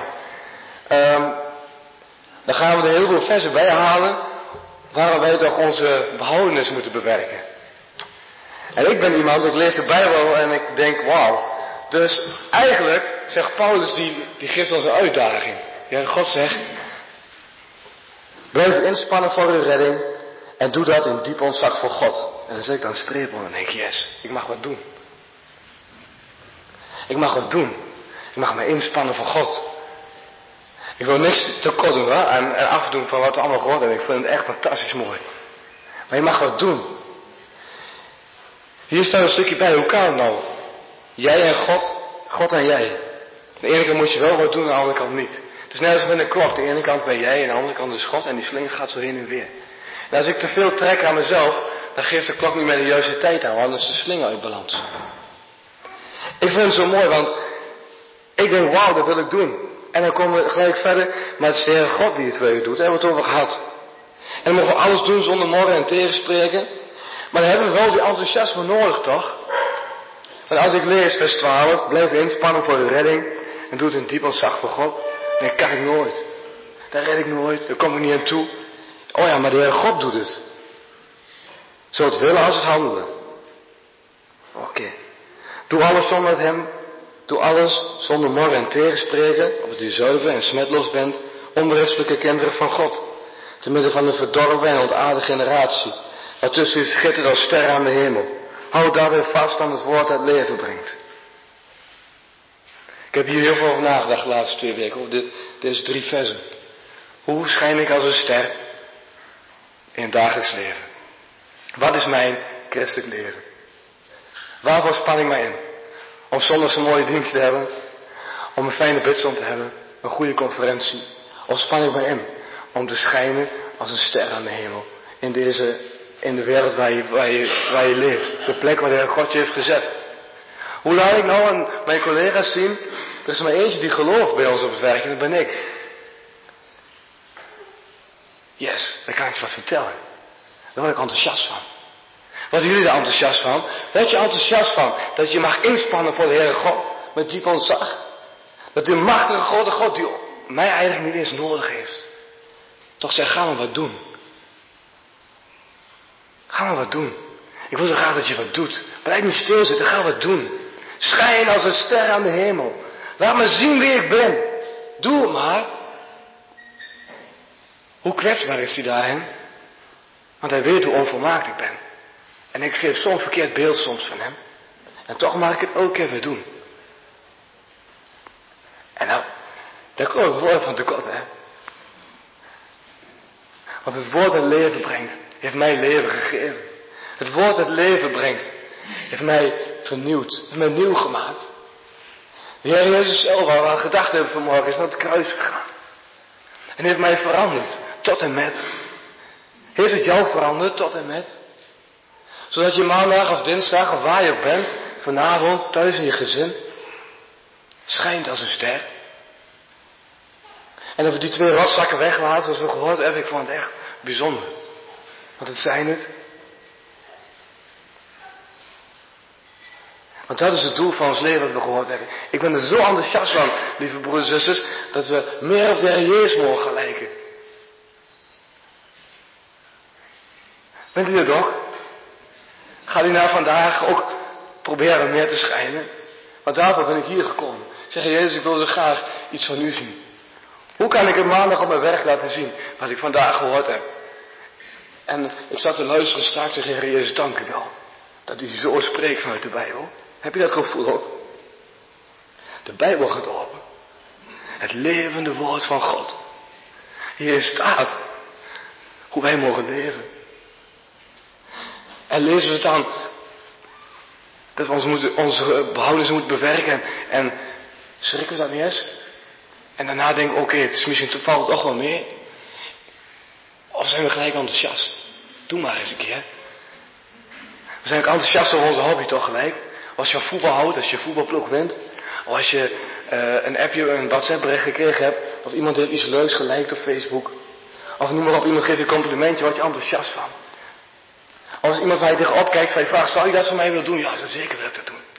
Maar Heer God vraagt van ons of we hem voor, voor hem willen inspannen. Of we hem willen schijnen. Of we zijn liefde willen laten zien. Jij in jouw klein hoekje en ik in de mijne. En dat is waar we voor leven. Daarvoor is de Heer Jezus uit het kruis gegaan. Dat zijn liefde geopenbaard werd. Het kruis van Golgotha. Dat hij het probleem van de zonde oplost. En hoe kan het nou hè, dat wij dan soms niet zo enthousiast zijn? Als je een heel grote kan, als je dit glas met water hebt en ik doe er vier, vijf stenen in, dan zit er niet alleen water in. Als dit mijn leven is, en nee, hier zitten uh, de rotstad morgen in en tegenspreken en eigen eer waar we het over gehad hebben, dan ben je niet gevuld met Jezus, met de liefde van de Heer Jezus, met mijn Heer Jezus Christus. Die stenen moeten eruit. En dan is het water minder, want die is uit gedronken. En dan mag ik vandaag mag mij laten vullen. Door de Heer Jezus. En dan hoop ik dat ze maandag zich een hoedje schrikken op het werk. Want er is wat aan gebeurd Willem. Laten we dan voor elkaar bidden. Dat, Gods liefde, de liefde van de Heere God en de Heer Jezus Christus zichtbaar mag worden op de plek waar je woont. Dat, weet je, wij kunnen niet de hele wereld veranderen. We kunnen niet veranderen dat er in Irak verschrikkelijke dingen gebeuren. We kunnen niet veranderen dat mensen onthoofd worden. Wij kunnen er niks aan veranderen. Vul me in. Je wat we wel wat kunnen veranderen? We kunnen verschil maken op de plek waar je bent. Schijnen als lichtende sterren. Je kunt een verschil maken in je gezin. Als moeder van kinderen. Als een man naar je vrouw toe. Om het wel te doen zoals in de Bijbel staat. Op de plek waar je werkt, waar je naar school gaat. En maak dat verschil maar. Er is een heel mooi lied. Dat heet Different Maker. Ben maar het verschil. Wees een verschil en wees niet bang. Want we hebben gehoord hoe machtig onze God is.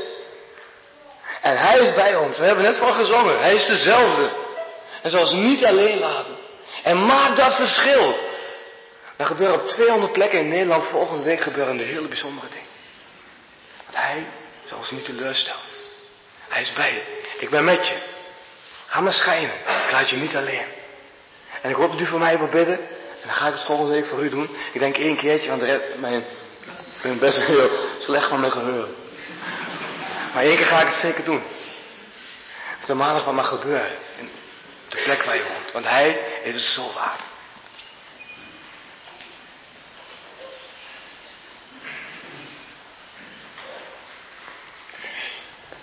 Ja, ik kan hier wel op aansluiten met uh, wat Willem zei. We willen graag iets doen. Nou, dat heeft Paulus gedaan, want dat vinden we in vers 16. Mij tot roem tegen de dag van Christus dat ik niet te vergeefs gelopen of te vergeefs gearbeid heb. Paulus heeft zich de benen uit het lijf gelopen en hij heeft gewerkt tot hij erbij neerviel.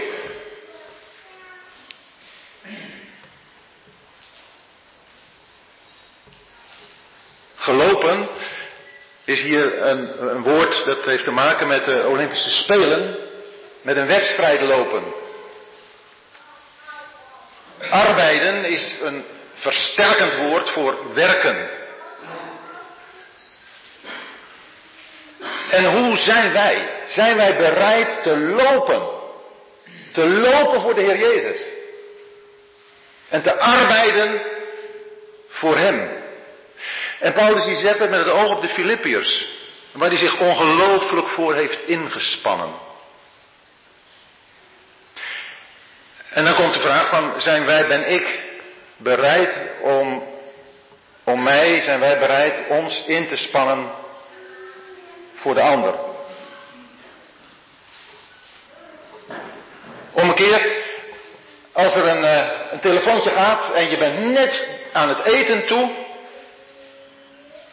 iemand die in nood zit, en dan zeg je, oh vrouw, even wachten, ik moet nu even naar die persoon toe.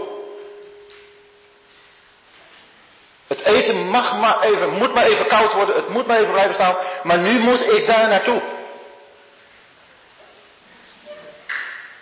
Het gaat natuurlijk niet om allerlei wisselwasjes, maar het was, het is een, verhaal, nou, Jan die zou het kunnen, die heeft het verteld, maar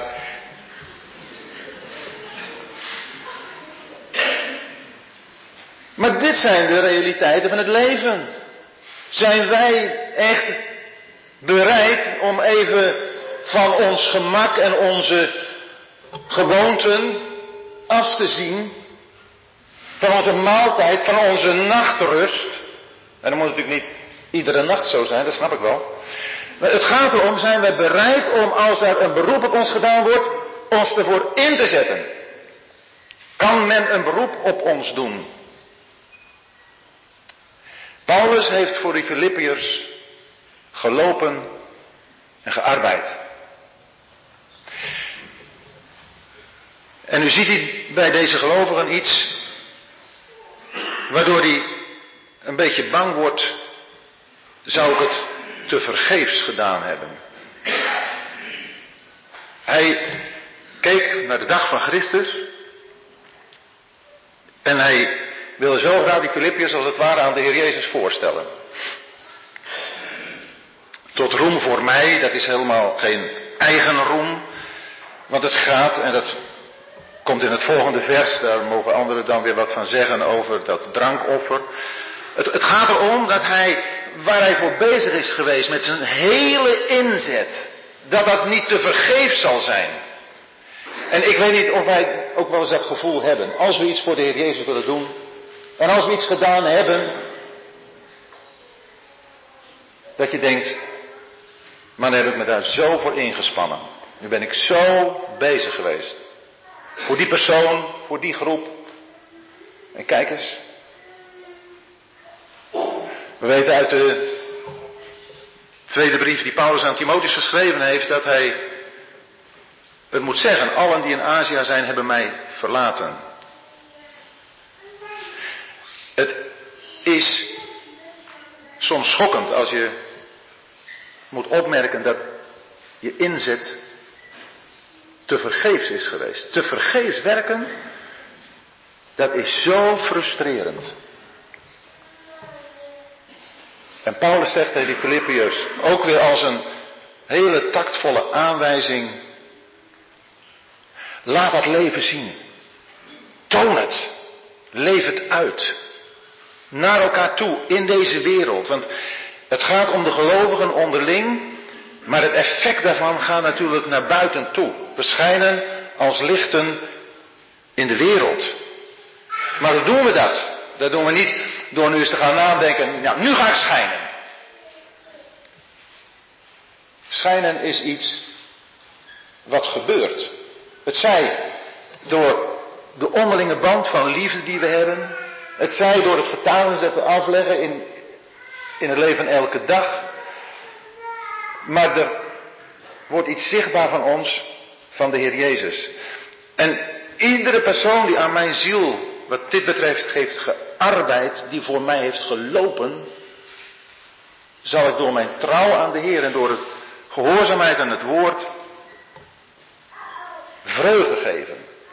Blijdschap geven met het oog op die dag Waarin alles in het licht gesteld wordt, waarin Christus alles zal zijn, waarin Christus alles zal openbaren. En ik hoop inderdaad dat we zo vol enthousiasme zijn, dat we gaan lopen, dat we ons voor elkaar gaan inzetten, dat we gaan arbeiden, dat we hard gaan werken, dat we uit onze luie stoel komen. Patoffels uit, kat van de schoot en aan de slag. Het gaat erom dat we leven voor de Heer Jezus. Niet alleen pantoffels uit, ook uh, televisie uit, internet uit, soms de deur uit. Het gaat erom dat we ons gaan richten op de ander. Op hem of haar. Van wie we weten. Het gaat erom dat in hem of in haar Christus het woord van het leven vertoond wordt. Zodat daar nog een lichtje ergens gaat branden. Nog een glans verspreid gaat worden van de Heer Jezus. En dan, dan begrijpen we, dan gaat het om Hem. En daar is Paulus mee bezig. En ik hoop zo dat ik daarmee bezig mag zijn. Dat jullie, dat jij daarmee bezig bent. Hoe het voor de ander tot meer licht zal eh, brengen. Het licht dat uit zo'n leven gaat stralen. Waardoor de Heer Jezus zal worden verheerlijkt en anderen zullen worden gediend.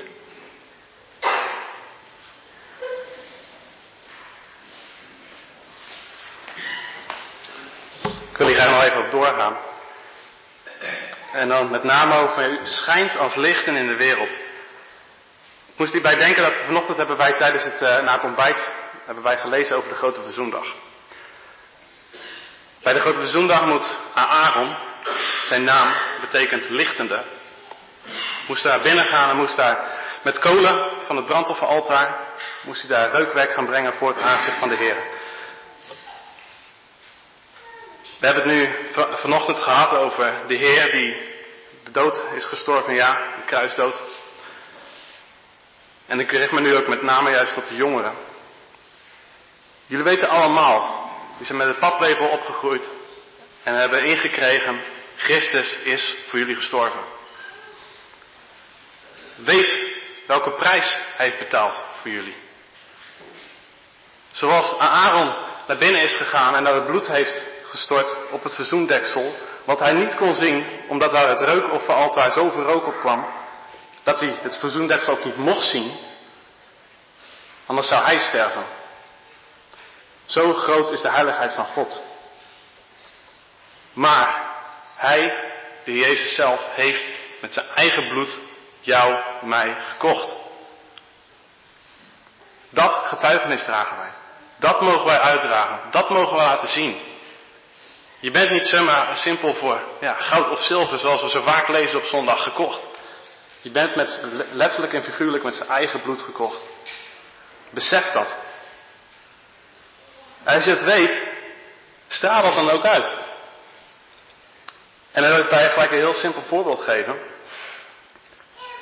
Als je samen met je klasgenoten, als je samen met je studenten, collega's aan de tafel zit en je je brood eet, wat doe je ervoor?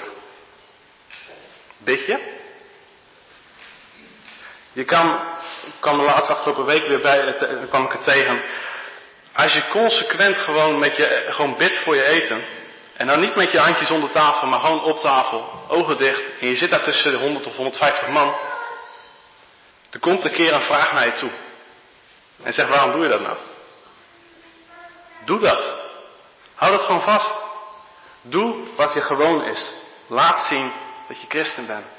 En zeker als we ook nu zo hebben stilgestaan, als we in een krom en verdraaid, bij een krom en verdraaid geslacht leven. Schijn je licht. Weet waarvoor je gekocht bent. Je bent gekocht om nu bruikbaar te zijn. De Heer is het welbare van. We hebben vanochtend stilgestaan bij Mordechai. Dat hem geen gunst was bewezen. Die gunst is hem bewezen. En het zijn, zoals we die teksten kennen, het zijn de gunstbewijzen des Heren dat wij niet omgekomen zijn. De reden dat we hier nog zijn, is ook dat er nog mensen zijn buiten. Ook voor wie gunstbewijzen van God nog gelden. Dat zij ook het evangelie moeten horen. Dat zij door middel van ons eigen leven. Je hoeft niet op de straat bewijzen van. Of iedereen op straat staan en te schreeuwen. De Heer heeft mijn leven gered. Heeft me gered van de dood. We mogen het simpelweg laten zien door hoe we leven. Dat we niet meevloeken. Dat we niet uh, allemaal rare vunzigheid doen die hun doen. Nee, we mogen gewoon simpelweg ook door gebed voor ons lunch laten zien. En laten zien dat wij, dat aan ons de gunstbewijzen van God ook zijn bewezen. Juist door het bloed ook van zijn zoon, die ons heeft gekocht. en betaald en alles heeft weggewassen. We zijn bruikbaar. Zijn allemaal bruikbaar, ook jullie.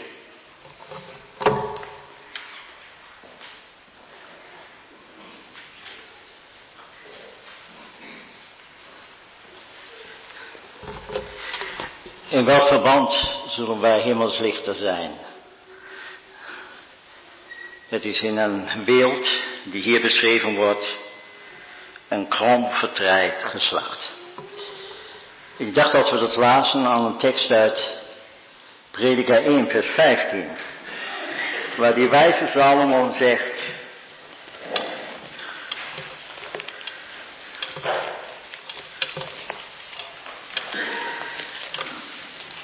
Het is een heel belangrijke vers voor elke onderzoekers van de spreuken en de boeken van Salomo.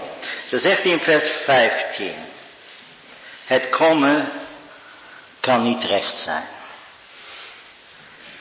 En het ontbrekende kan niet geteld worden. Als je altijd wat en ietsjes leeft, aan de, ietsjes aan ervaring kijkt hoe de wereld functioneert, hoe vergadering functioneren, hoe mensen functioneren, dan merk je dat de prediker toch gelijk heeft. Hè? Het kromme kan niet recht worden. Hoe krom zijn wij? Het is nog nooit zo'n maatschappij zo krom geweest dan onze maatschappij. Alles is politisch. Iedereen gaat alleen afvragen, hoe kom ik het beste uit? Ze zeggen iets en bedoelen iets heel anders. Een krom geslacht. Wij leven in zo'n tijd. Een tijd waar heel veel voorgespeeld wordt, maar daarachter is een kromme weg, zijn kromme gedachten. En dat is zo moeilijk. Het komen kan niet recht worden, lijkt zo. En als we in het Oude Testament een man zien die krom was, dan was het Jacob. Als je iemand aankeek, dacht iemand aan iets anders. Hij kon zo manipuleren. Met een mensen omgaan, om zijn doel te bereiken. Maar God is met hem klaargekomen. Hij heeft hem letterlijk krom gemaakt. Dat hij recht wordt. En van dit moment af heeft hij geleerd waar het om ging. Werd hij ook iemand die tot zegen werd. Kon hij in zijn leven iets van de Heer Jezus vertonen. Mag ik zo zeggen, dat is zo mooi in het boek van Genesis. Dat, daar staat, dit is het verhaal of het geschiedenis van Jacob. En dan wordt verteld, Jozef. Wordt de geschiedenis van Jozef verteld. Die man is klaargekomen aan Pniel. Een gebroken man. Maar nu kon hij licht worden in de wereld. Hemelslichten. Dit woord hemelslicht wordt ook in, uh, nog een keer aangehaald in openbaring 1, vers 7. Het nieuwe Jeruzalem heeft de lichtglans van een jasperstein, hemelslichten. Dat is hier Stephanus, die voor die fariseeën en schriftgeleerden staat. En zijn gezicht straalt als een gezicht, zijn gelaten van een engel, hemelslicht. Daar zagen ze iemand die de hemel openzag en de zoon des mensen daar hoog verhoogd. Dat heeft hem veranderd. Dat heeft hem een uitstraling gegeven. En als wij in dit licht leven, dan gaat het komen weg. We zijn helaas krom. Het is een feit. Hoeveel dingen doen wij om een beetje erkenning te krijgen, om ons naar voren te schuiven? Hoeveel dingen doen wij om eigen voordeel te krijgen? En we geven iets voor. Een krom verdraaid heet ook perverted. Niet meer naar de norm. Ze hebben alles omgedraaid. In Psalm 146, vers 9 heeft het Engelse vertaald. dat elk ding op de kop gezet wordt. Kroon, op de kop gezet. Dat is de wereld waar wij in leven. Hier wordt alles op de kop gezet. En hemelslichten zijn gegeven, zoals we dat in Genesis 1 lezen, als tekenen om in de nacht te zien. Als oriëntatiehulp, dat mensen de weg vinden naar de Heer Jezus. Met die boodschap erbij dat wij het woord van God, het woord van het leven, vertonen.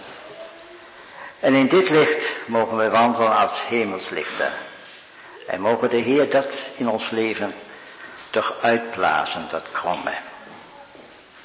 Dat we mensen zijn die voor God leven. Die mensen zijn die voor de richterstoel van Christus leven.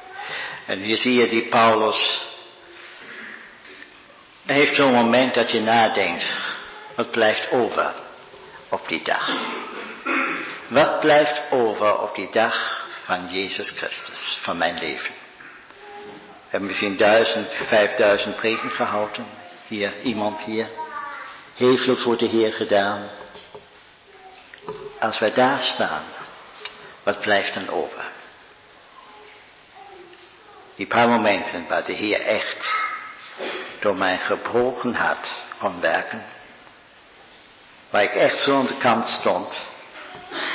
Dat de mensen dit hemelse licht zagen, zoals bij Stefanus. Die veranderd was. Die dan ook die gezindheid van de Heer toonde.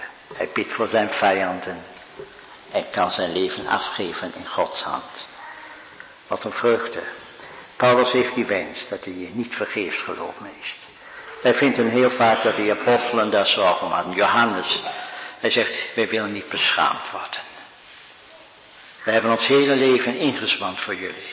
En we weten dat Paulus het echt gedaan heeft. En nu heeft hij die last op die dag te beleven dat een paar dingen te vergeefs waren. Voor niks. Daarom gaat hij ze wegafzetten. Maar laten we ons toch meer in dat licht leven van die heerlijke dag. Waar Christus alles wordt voor ons.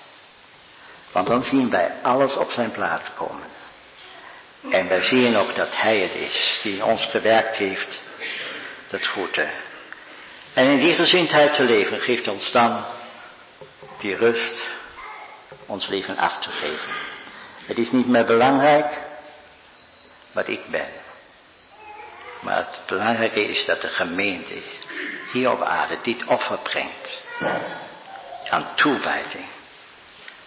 Aan, hoe heet het hier, aan bediening. Het zijn alles woorden die met de offerdienst samenhangt. En is dat niet het geweldige als wij daaraan denken dat de gemeente iets daarvan toont. Van de bereidschap zich op te offeren.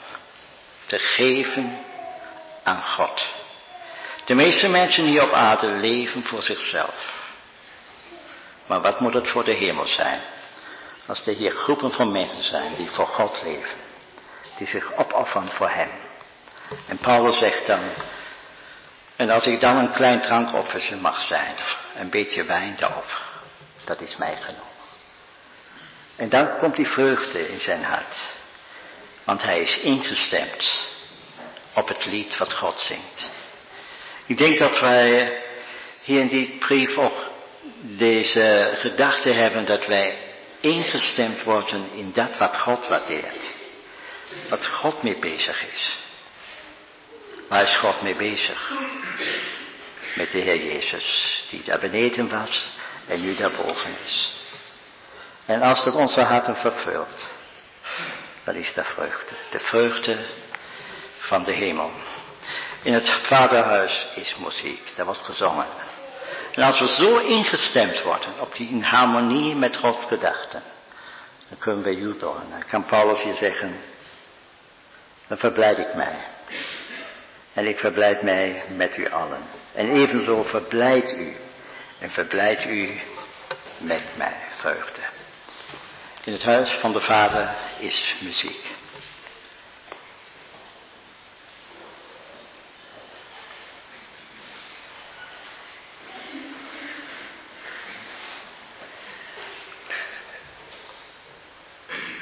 Ik zou me willen aansluiten bij broeder, zijn we afgestemd op God. De staat, bewerkt uw eigen behoudenis. Ik zou in willen zoomen op het woord eigen. Zijn we daarin afgestemd op God? Het is niet onze behoudenis, het is niet, uh, het is mijn behoudenis, is uw behoudenis, het is jouw behoudenis. En we hebben het voorbeeld van de Heer Jezus, die dienend op deze aarde was. En de Heer Jezus was gericht op de ander, om die ander te helpen. Die ander aan zijn hart te brengen. Om die ander bij God te brengen. En als ik dan ook zie, hè, doet niet aan niets uit partijzicht of ijdele roem, maar laat elk in nederigheid de ander uitnemender achter dan zichzelf. Dan zie ik daar een gemeente, zie ik daar onze vergadering, zie u misschien uw gemeente. En hoe staat u daarin? Hoe sta ik daarin? U bent en ik ben verantwoordelijk ten opzichte van God. En um, u bent ook in die zin uniek. God doet door u wat hij hè, doet door u wat hij door u wil doen. Daar wilt hij u voor gebruiken. En ben ik me daarvan bewust? Bent u eh, zich daarvan bewust? Zijn wij ons daarvan bewust dat de Heer mij wil gebruiken voor die ander? En dat ik dus ook uh, tot mijn bestemming kom in het lichaam van de Heer Jezus Christus. Dat ik me, de gave die God me geeft, me gebruik ten dienste van de ander. En dat ik dus niet, hè, zoals een verhaal dat zegt, een koning die liep door zijn tuin. Ik weet niet meer of ik het goed vertel, dan komt hij bij een appelboom. Die appelboom die hangt er nog maar een beetje losjes bij. Appeltje is helemaal verschrompeld. En vraagt aan die appelboom, joh, waarom, waarom hang je er zo bij? Ja, mijn heer de koning, moet je die prachtige sinaasappelboom zien. Prachtige sinaasappels, lekker vol vocht. Daar krijg je pas echt sap van. Ja, dat kan ook niet. Dan loopt hij verder en dan komt hij langs die en langs die en langs die boom en langs dat plantje. Komt hij bij een viooltje. Dan zegt hij, viooltje, wat ben jij een uitzondering? Hoe komt dat dat jij zo straalt? Nou, zegt dat viooltje, ik straal zo omdat u mij zo gemaakt heeft. U hebt mij zo bedoeld. En daarom doe ik me, eh, doe ik 100% hè, wat aan mijn verantwoordelijkheid is om te stralen zoals u het bedoeld hebt. Zijn wij zo ook voor de ander? En dat zou ik willen noemen. En ten tweede dit. Het is nogal wat wat wij hier voor ons hebben, wat ik hier voor mij heb. De Jezus in zijn volmaaktheid. En um, dat we gericht zijn op de ander. Dat we, we horen te stralen in deze wereld. Het is nogal wat, opdat u onberispelijk en rein bent, onbesproken kinderen van God, te midden van een krom en verdraaid geslacht. Kijk je naar jezelf en denk je, ik zie het in mezelf.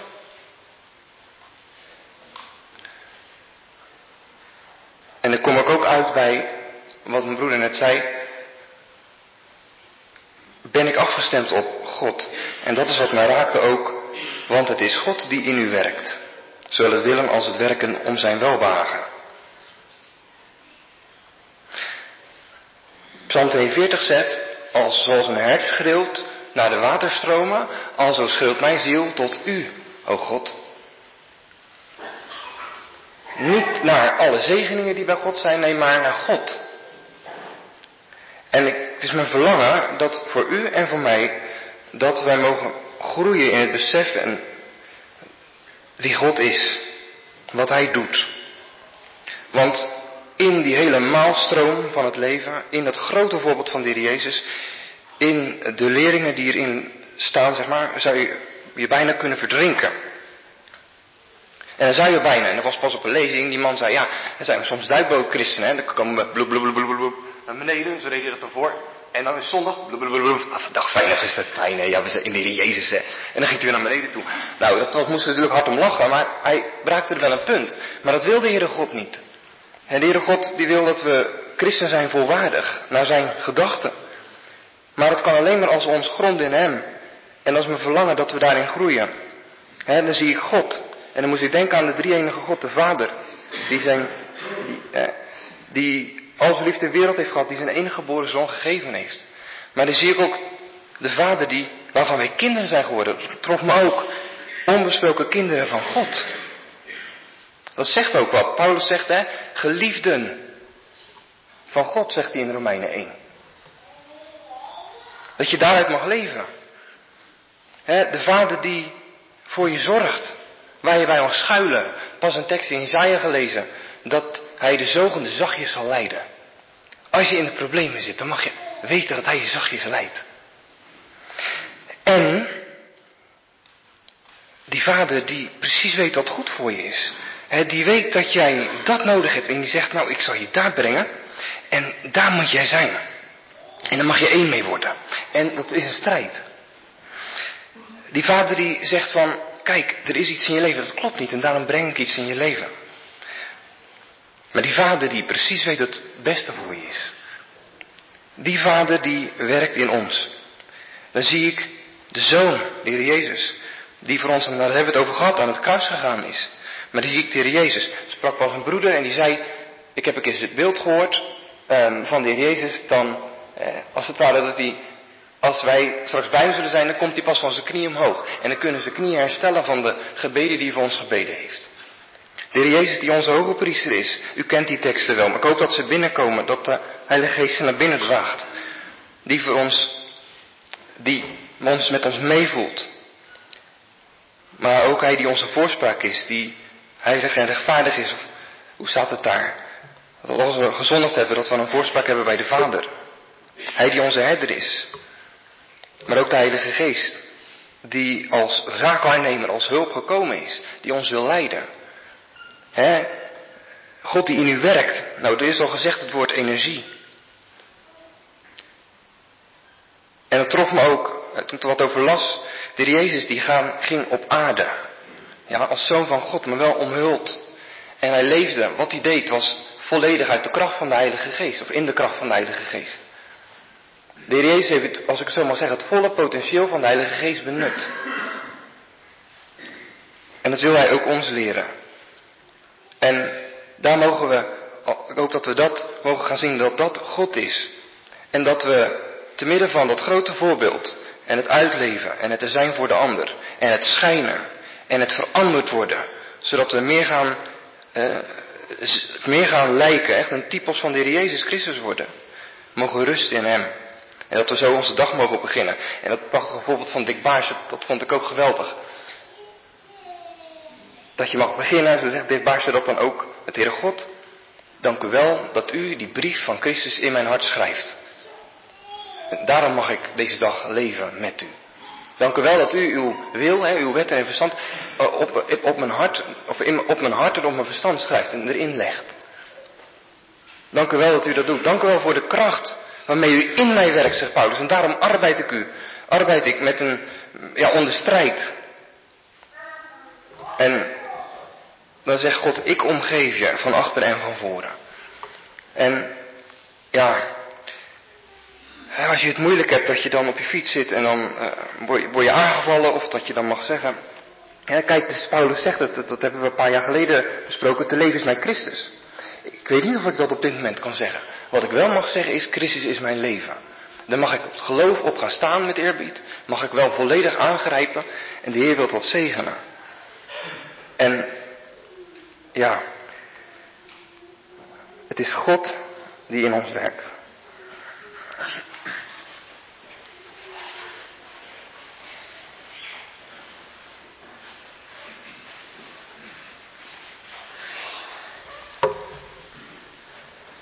Ik dacht nog even aan het beeld van die last en het verbinden met wat hier in dat hele hoofdstuk staat. De Jezus doet het namelijk zelf.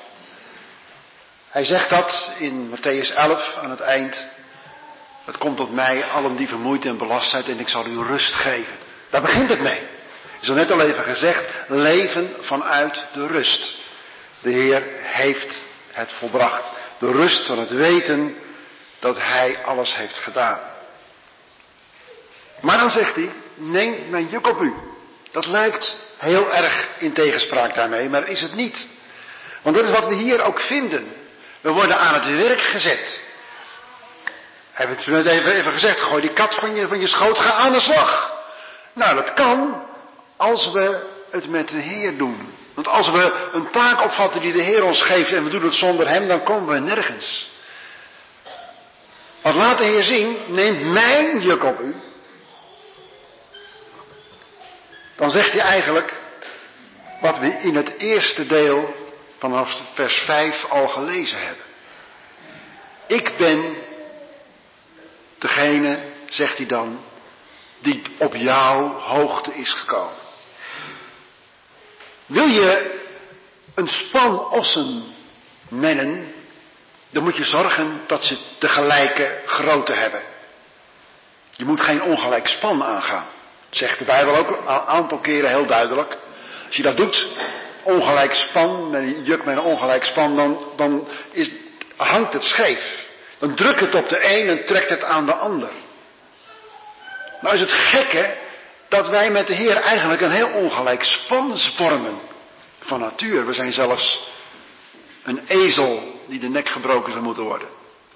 Tenzij er iemand voor in de plaats sterft. Maar de Heer zorgt dat wij toch een gelijk span kunnen worden. De Heer en ik. Niet omdat ik veel groter word, maar omdat Hij zo klein wordt. Want Hij zich vernedert. Hij zich buigt onder het juk. Hij zorgt dat hij met mij op gelijke hoogte komt. En heeft het juk wat, wat hij op mijn lek legt, dat ligt ook op, de, ook op zijn nek. Wij trekken de kar samen. We doen het nooit alleen. We trekken elkaar samen. Hij gaat met mij onder het juk. En dan kan ik het ook aan. Dan kan ik elk werk aan. Als ik dan ga mopperen of tegenspreken, dan snap je ook, hè, dat is een os die uit het, uit het lid, uit het gelid gaat lopen, die niet meer in het, onder het juk blijft. Nee, als wij lopend in het pad dat de Heer ons geeft en het juk aannemen wat de Heer ons oplegt en wat Hij met ons draagt, dan mogen we zeker weten dat we het aankunnen. Iemand die een twee ossen inspant, die zorgt er altijd voor dat de ene os ervaren is en de andere misschien nog niet. Maar die ene ervaren os leert de ander hoe die moet lopen. Ze doen het samen. En zo gaat het ook in ons dagelijks leven. Zo heeft Paulus het ook ervaren. Paulus was iemand die ontzettend hard aan het werk was zonder de Heer. Totdat de Heer hem tegenkwam, werd hij stilgezet. Toen kwam hij tot rust bij de Heer. En toen kon hij nog veel meer doen dan hij eerder gedaan had. En zo heeft hij ook nooit zich hoeven afvragen, uiteindelijk nooit hoeven afvragen of hij iets te vergeefs deed. Maar wat hij voor de Heer deed, met de Heer deed, dat was goed. En het juk is nog een ander iets. Hij maakt het passend om mijn nek. Het wordt helemaal netjes glad geschuurd dat het past bij mij. En dan gaan we er samen onder. En dan mag ik zeker weten, God die in u werkt, zowel het willen als het werken, dan mag ik samen met hem de kar trekken. En dan zie je dat beeld van die twee dingen, dat, die behoud, behoudenis bewerken, bewerkstelligen, dat doen we dan ook samen. We komen bij de Heer en we gaan met hem aan het werk. Te midden van een krom en verdraaid geslacht zonder mopperen, zonder tegenspreken. Dan mogen we de Heer Jezus laten zien, want Hij gaat met ons onder het gezamenlijke juk. En zo kunnen we ons overgeven aan Hem. Gewoon tegen Hem zeggen, oké Heer, dit is wat U mij geeft. Dat wil ik doen, wat U mij geeft.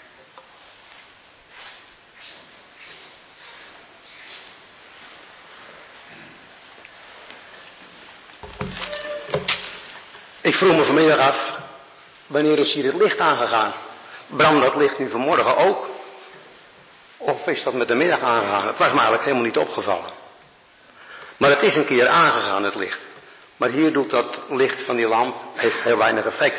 Want sommige mensen zitten in de zon te kijken. En we hebben het licht van de zon gekregen.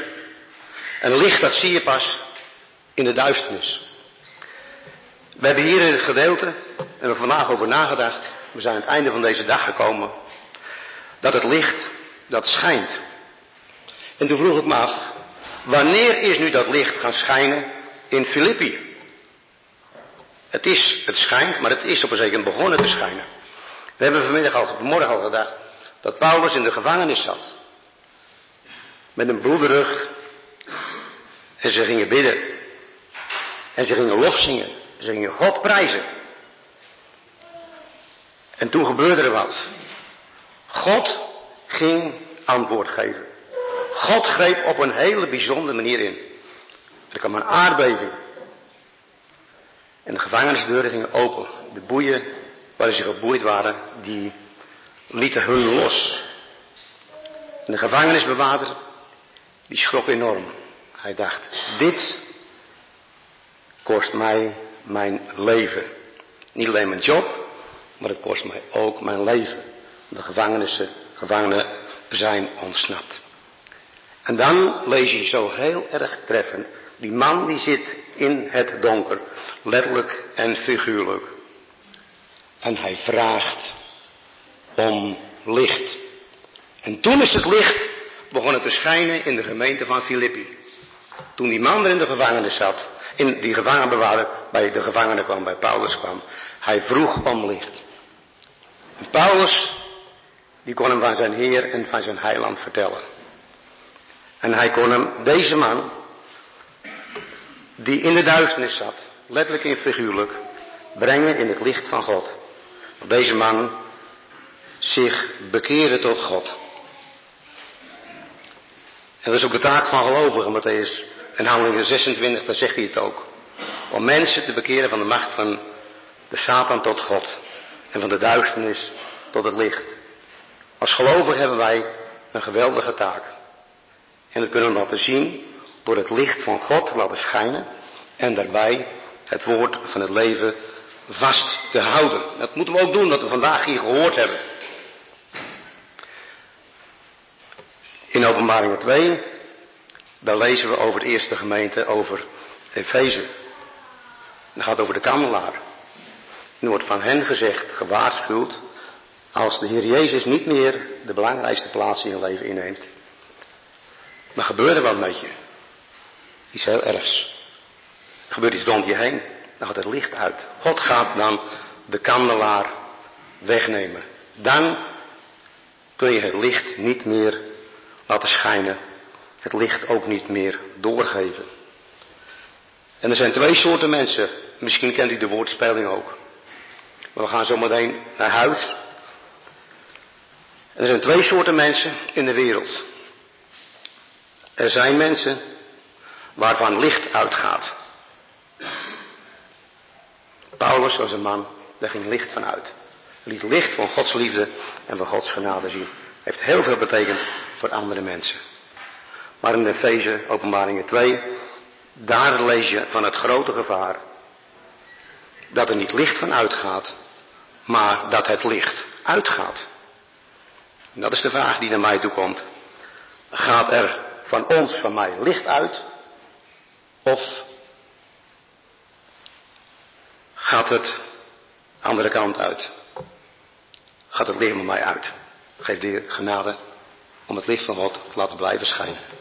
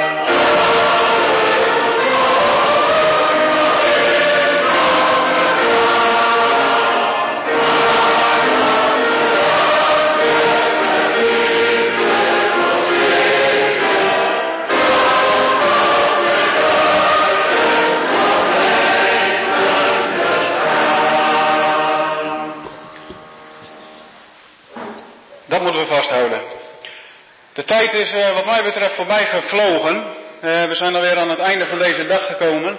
En ze zeggen altijd dat als de tijd vliegt, dat dat toch ermee te maken heeft dat je het naar je zin hebt en dat dat, ja, dat, dat mede helpt, zeg maar, dat tijd vliegt. Nou, ik heb het reuze naar mijn zin gehad. Ik weet niet hoe het u allemaal vergaan is. Um, er zijn, we hebben een heleboel dingen hebben we overdacht vandaag. Wat mij bijgebleven is, is de relatie tussen dat wat we hebben gezien in de gezindheid van de Heer Jezus en wat Hij in gehoorzaamheid heeft willen doen. En dat doordat Hij heeft willen gehoorzamen, dat Hij daarom een beloning heeft gekregen. En dat Hij daarom verhoogd is geworden met een uitermate verhoging. En dat dat ook in onze leven zo mag zijn, dat ook datgene wat wij mogen uitstralen, dat we ook dat stukje autoriteit wat we misschien mogen hebben op een bepaalde manier in onze gezinnen, in onze huwelijken, in onze plaatselijke gemeenten, in mensen om ons heen, dat dat zijn oorsprong mag hebben, het feit dat wij weten te gehoorzamen. Ik wil met u nog twee teksten lezen. Eerst uit Daniel. Daniel hoofdstuk 7.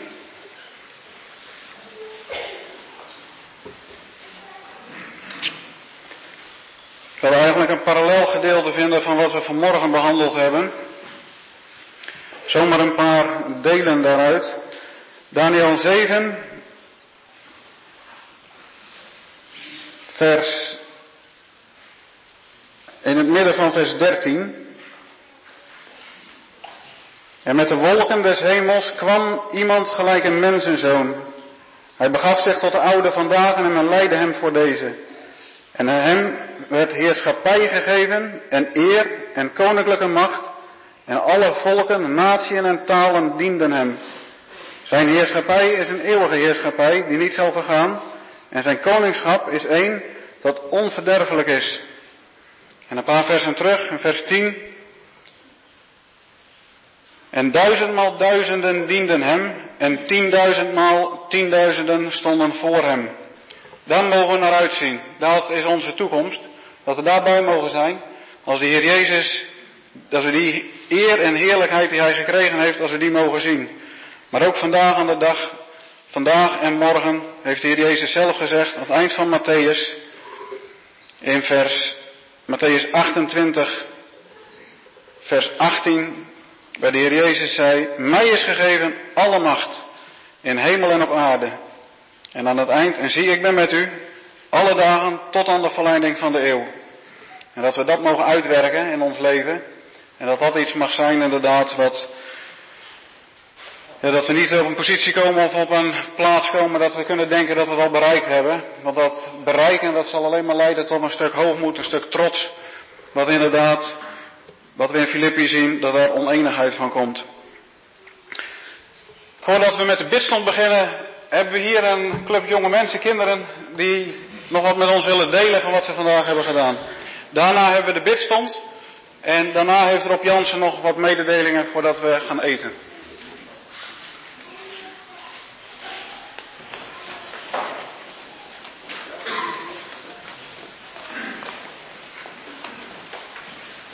Goedemiddag allemaal.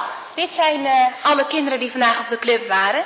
We hebben uh, drie keer club gehad en we hebben een bijbelvrouw verteld en we hebben natuurlijk ook wat geleerd. En dat gaan we ook voor jullie zingen. We gaan eerst de tekst opzeggen die we geleerd hebben. Die komt ook uit Filippenzen. En daarna gaan we dat voor jullie zingen. Dus luister maar goed naar deze prachtige kinderen.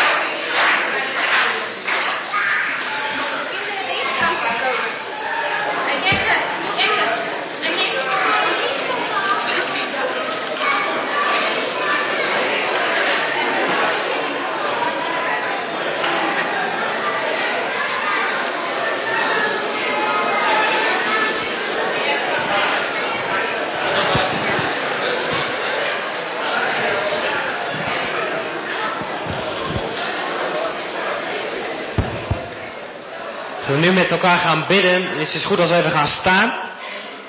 Degene die de microfoon wil, die uh, kan even de hand opsteken. Zullen we met elkaar gaan staan?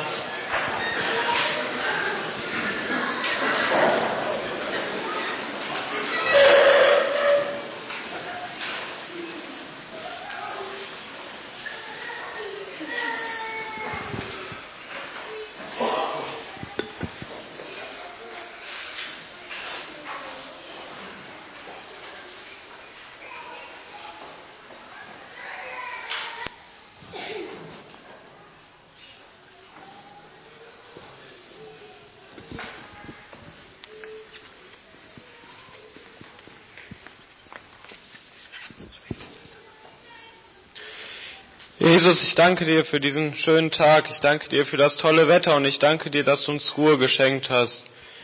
Ich danke dir, dass du heute zu uns sprechen konntest, dass du dein Wort, uns dein Wort gegeben hast und dass du uns auch deinen Geist gegeben hast, dass wir dein Wort verstehen dürfen. Jesus, ich danke dir, dass auch ich selbst heute was mitnehmen durfte und ich bitte dich für alle anderen, dass sie auch was mitnehmen konnten heute und dass das nicht nur heute Abend vielleicht noch bleibt, sondern auch morgen und vor allem nächste Woche, wenn der Alltag wieder zurückkehrt, dass wir das, was wir gelernt haben, auch unser Leben beeinflusst. Ich bitte dich darum, dass wir Lichter werden, dass durch unser Leben du sichtbar wirst, dass wenn wir am Montag wieder in den Alltag, in den Beruf zurückgehen, dass wir dass unsere Arbeitskollegen, unsere Freunde nicht mehr uns selbst sehen, sondern ein Teil von dir. Darum bitte ich dich. Amen.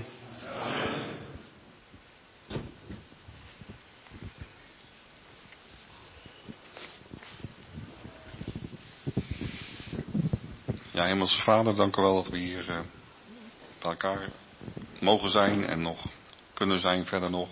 En ja, dank u wel voor uw liefde, die u getoond hebt in uw zoon. En ja, dat we hetgeen wat we gehoord hebben, de uh, goede woorden uh, van u, uit uw woord, en die erover gezegd zijn, dat we die door uw Heilige Geest uh, ja, verder mogen gaan begrijpen en verstaan. En ja, dat we daar ook meer en meer uit zullen kunnen gaan leven. En ook beseffen dat we geheiligd worden door het waterbad met het woord. Dat u ons ook wil heiligen in elk opzicht.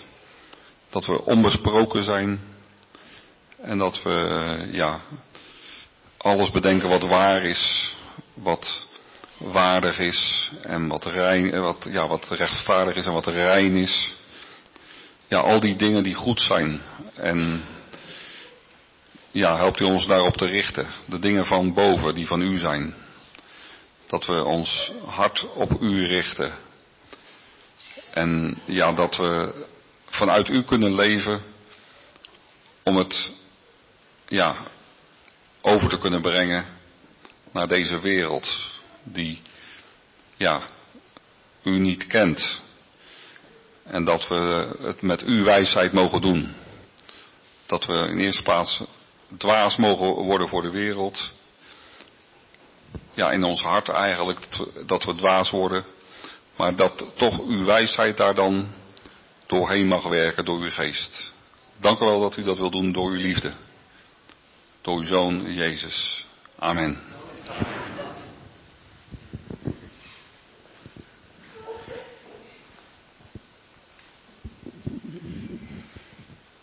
Heer, hebben vanmorgen gezegd, we openen geen brief die een oud document is van, eerst, van de eerste tijd van de jaartelling die wij kennen. Wij kennen wel hele oude geschriften. En dat zijn vaak hele waardevolle geschriften, die worden in een vitrinekast neergelegd. En dan staat erbij, het is uit het jaar 100 of 200 en dan wordt er vol bewondering omheen gelopen en naar gekeken. Je mag er ook niet aankomen. En dan ligt die brief daar. Heer, u heeft vanmorgen ons een andere brief, die ook heel oud is, voor ogen gehouden. En die brief die mochten we aanpakken. Daar mochten we zelfs in bladeren. Daar mochten we in lezen. Daar mochten we uit overdenken. En Jezus, daar hebben we opnieuw ook u in mogen lezen. En nu willen we van u bidden dat wij die brief niet wegleggen. En zeggen van nou, dat was aardig zo, daar in Oost-Soeburg. En een paar mooie versen gelezen. En dat we overgaan tot de orde van de dag.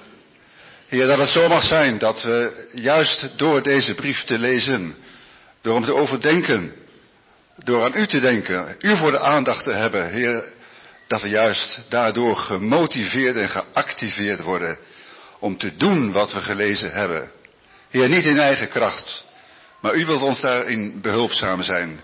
Daar danken we u voor. En wij danken u, Heer, nogmaals ook voor deze oude brief. En wij danken u, Heer, voor wie u zelf bent. Wilt u zo met ons zijn, ook in de tijd die komt. Totdat die geweldige dag aanbreekt, Heer Jezus, dat u ons haalt van deze aarde. Dat we die brief niet meer hoeven te lezen. Dat we u zullen zien. U mogen eren en verheerlijken tot in eeuwigheid. Wij danken u nogmaals, Heer, zo voor deze overdenking, ook van deze dag. Amen.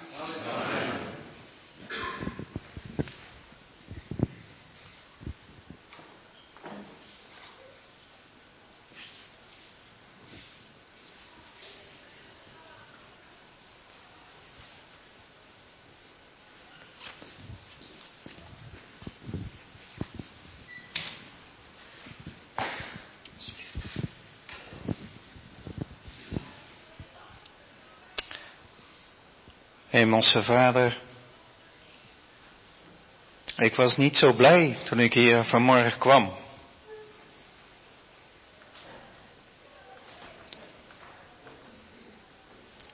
Ik wil u danken dat u medegelovige broeders, misschien mag ik ook wel zeggen, jukgenoten gebruikt hebt. Dat u hun stem gebruikt hebt om tot mij te spreken.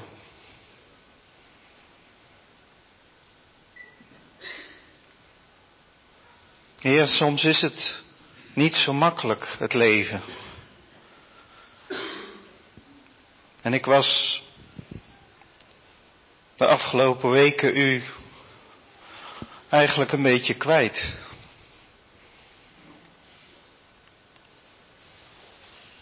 En ik heb u hier weer teruggevonden. En daar wil ik u voor danken.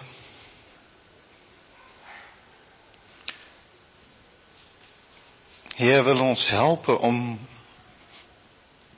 datgene waar te maken waar we toe geroepen zijn.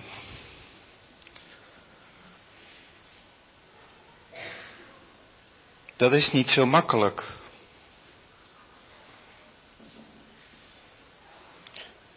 En we gaan, als we niet oppassen, net als Petrus, kopje onder.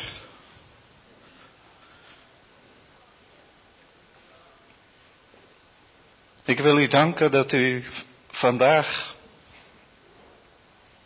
aan mij persoonlijk liet zien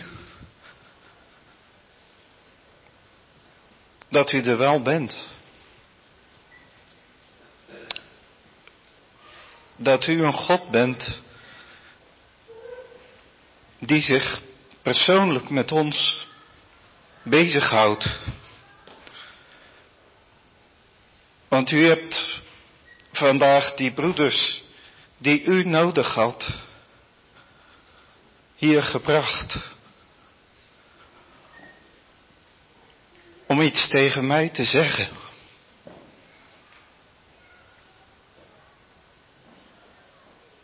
Daar wil ik u voor danken. Heer, help ons om elkaar dieper te leren waarderen. Want als die broeders van mij zich niet met uw woord hadden bezig gehouden, dan hadden ze mij ook niet kunnen helpen vandaag. Ik wil u danken dat u ons zo aan elkaar geeft om elkaar tot steun te zijn. Heer, zo wil ik u bidden voor ons allemaal. Wilt u ons helpen? Want het is op het ene moment de een die dreigt te vallen en op een ander moment dreigt een ander te vallen. En we zijn er vandaag op gewezen dat we op elkaar moeten zien. Om elkaar de hand toe te steken. U danken, Heer, voor die dingen die u ons vandaag gezegd hebt. En help ons om ze in de praktijk te brengen. Opdat uw naam verheerlijkt mag worden op de aarde. Amen.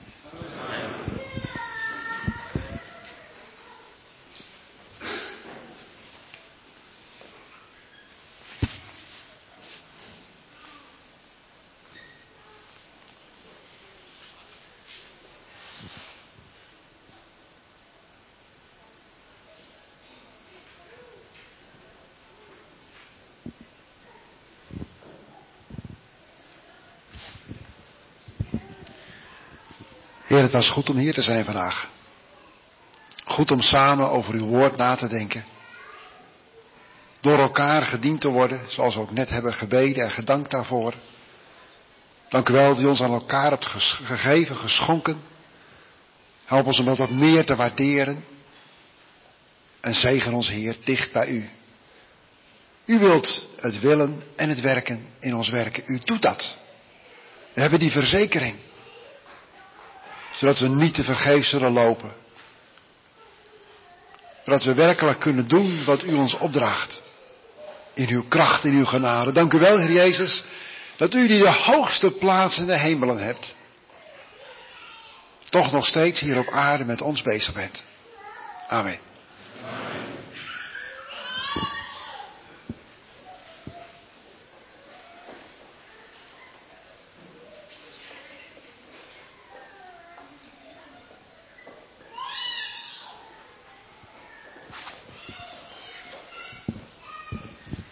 Jezus, aan het eind van deze conferentie vragen wij u, blijf bij ons, want het wil avond worden. Als we erover nagedacht hebben, dat we hier geplaatst zijn om uw gezindheid te tonen, dan weten wij en voelen het, dat kunnen wij niet. Maar wij danken dat God in ons werkt, het willen en ook de kracht ertoe geeft dat wij zo anders zijn en zullen zijn dan alle mensen om ons heen. Iets is tonen wat u was hier op aarde. En wij willen op u kijken. De enige die volmaakt zonder egoïsme was. Die nooit iets voor zichzelf zocht. Alleen de eer van de Vader en de eer van God. Alleen de nood van ons zag en zich daarvoor opgeofferd heeft. Heer, wij danken u dat wij u zo mogen zien. Wij hebben u ook gezien in de heerlijkheid, met die neem de naam boven alle naam. Dat is een deur, een schat die wij in eeuwigheid niet zullen uitputten. Als wij u zouden zien, in de heerlijkheid die de Vader u gegeven heeft als mens. Als we bij u zijn en in uw gelaat uw liefde zouden zien. Maar toch willen we nooit vergeten, net als Johannes. Als hij uw heerlijkheid zag en het als dood voor u neerviel. Dat u uw hand uitstrekte en hem aanraakte. U blijft voor eeuwig mens onze heiland, onze Heer. Wij kunnen dat nooit begrijpen, dat uw liefde en uw toewijding voor ons eeuwig zal zijn. Heer, help ons dat wij iets daarvan nog doorgeven. Dat wij bereid zijn ook vandaag iets te veranderen in ons leven. Om hier uw naam te verheerlijken. U bent het waard. Dat wij u prijzen, u loven. U bent het waard. Dat wij hier al met vreugde zingen. Tot uw eer en verheerlijking. Amen. Amen.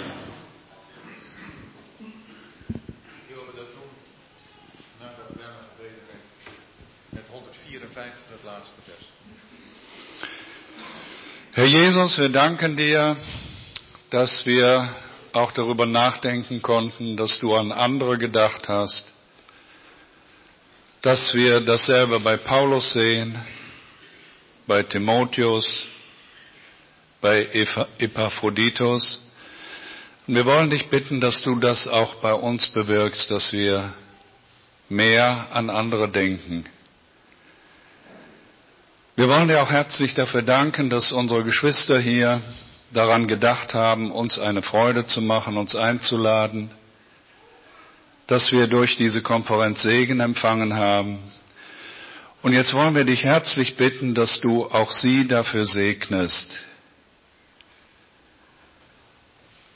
Aber vor allem dir, dass du das alles möglich gemacht hast durch dein Sterben und durch deinen unermüdlichen Dienst, den du auch jetzt noch tust.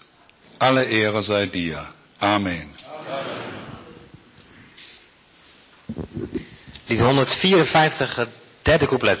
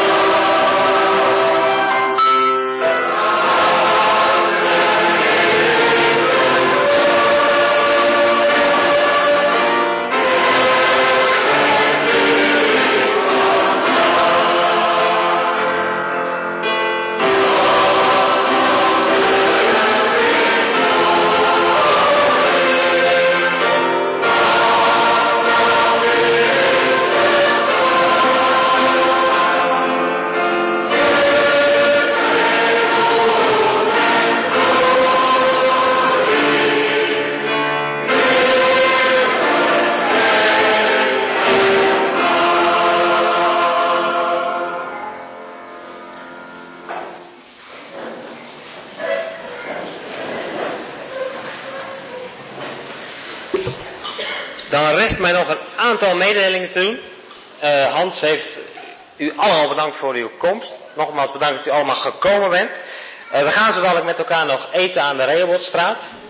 Voor degenen die zich niet opgegeven hebben, maar toch willen eten, die zijn ook van harte uitgenodigd om met ons daar nog een maaltijd te nuttigen. Wilt u niet vergeten om de gebruikte liederboeken en de koptelefoons weer terug te leggen. En ook uw persoonlijke eigendommen, want wij komen hier niet meer terug. Het is de bedoeling dat we het nu netjes opruimen en afsluiten aan de Rehabotstraat. Dan heb ik nog een opmerking voor diegenen die uh, wel hier vandaag gekomen zijn, maar die nog geen e-mail van ons ontvangen heeft. En misschien wil iemand toch uh, in ons adressenbestand komen, zodat ze de volgende keer wel een e-mail uh, kan ontvangen. En als diegene het e-mail even aan mij doorgeeft of aan Hans, dan krijgt u de volgende keer ook alle informatie. Dan zou ik graag met jullie nog willen danken voor het eten. En vervolgens kunnen we richting de Rehobothstraat. Laan, straat, ja.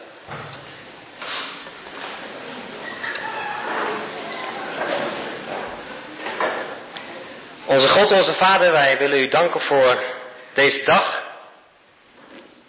Het is overweldigend wat u ons gegeven heeft. We willen u danken dat we vandaag mochten bezig zijn met de Heer Jezus en met wie Hij geweest is voor u. En wie Hij door uw genade ook voor onze harten nu mag zijn. Dank u wel dat we u mogen kennen als onze Vader. En dat we al die goede dingen van u hebben ontvangen. Ons hart is dankbaar voor al die dingen, Vader. En u kent ons hart, u weet wat er in ons hart is voor u. En wil u bidden of u inderdaad wilt doorwerken met datgene wat u vandaag aan ons gegeven heeft. We willen u ook danken voor het eten dat weer voor ons klaar staat. Elke goede gave komt van u, ook het eten. En we willen u daarvoor danken. Dank u wel dat we u mogen kennen. Dank u wel dat we met elkaar mochten zingen over het moment dat we bij u, bij u zullen zijn. Dat de Heer Jezus ons komt halen. Vader, ook als we met elkaar dat zingen, dan hebben we haast het gevoel dat het zo moet zijn zoals net. Dat we daar bij u zullen zijn en dat we dat wat tussen u en tussen de Heer Jezus was, dat we dat meer, veel beter kunnen begrijpen dan nu. En we zien daarnaar uit, zeker als we zo'n dag als vandaag hebben gehad. Ik wil u danken voor wie u bent. We danken u voor uw goedheid en uw genade. Amen. Amen.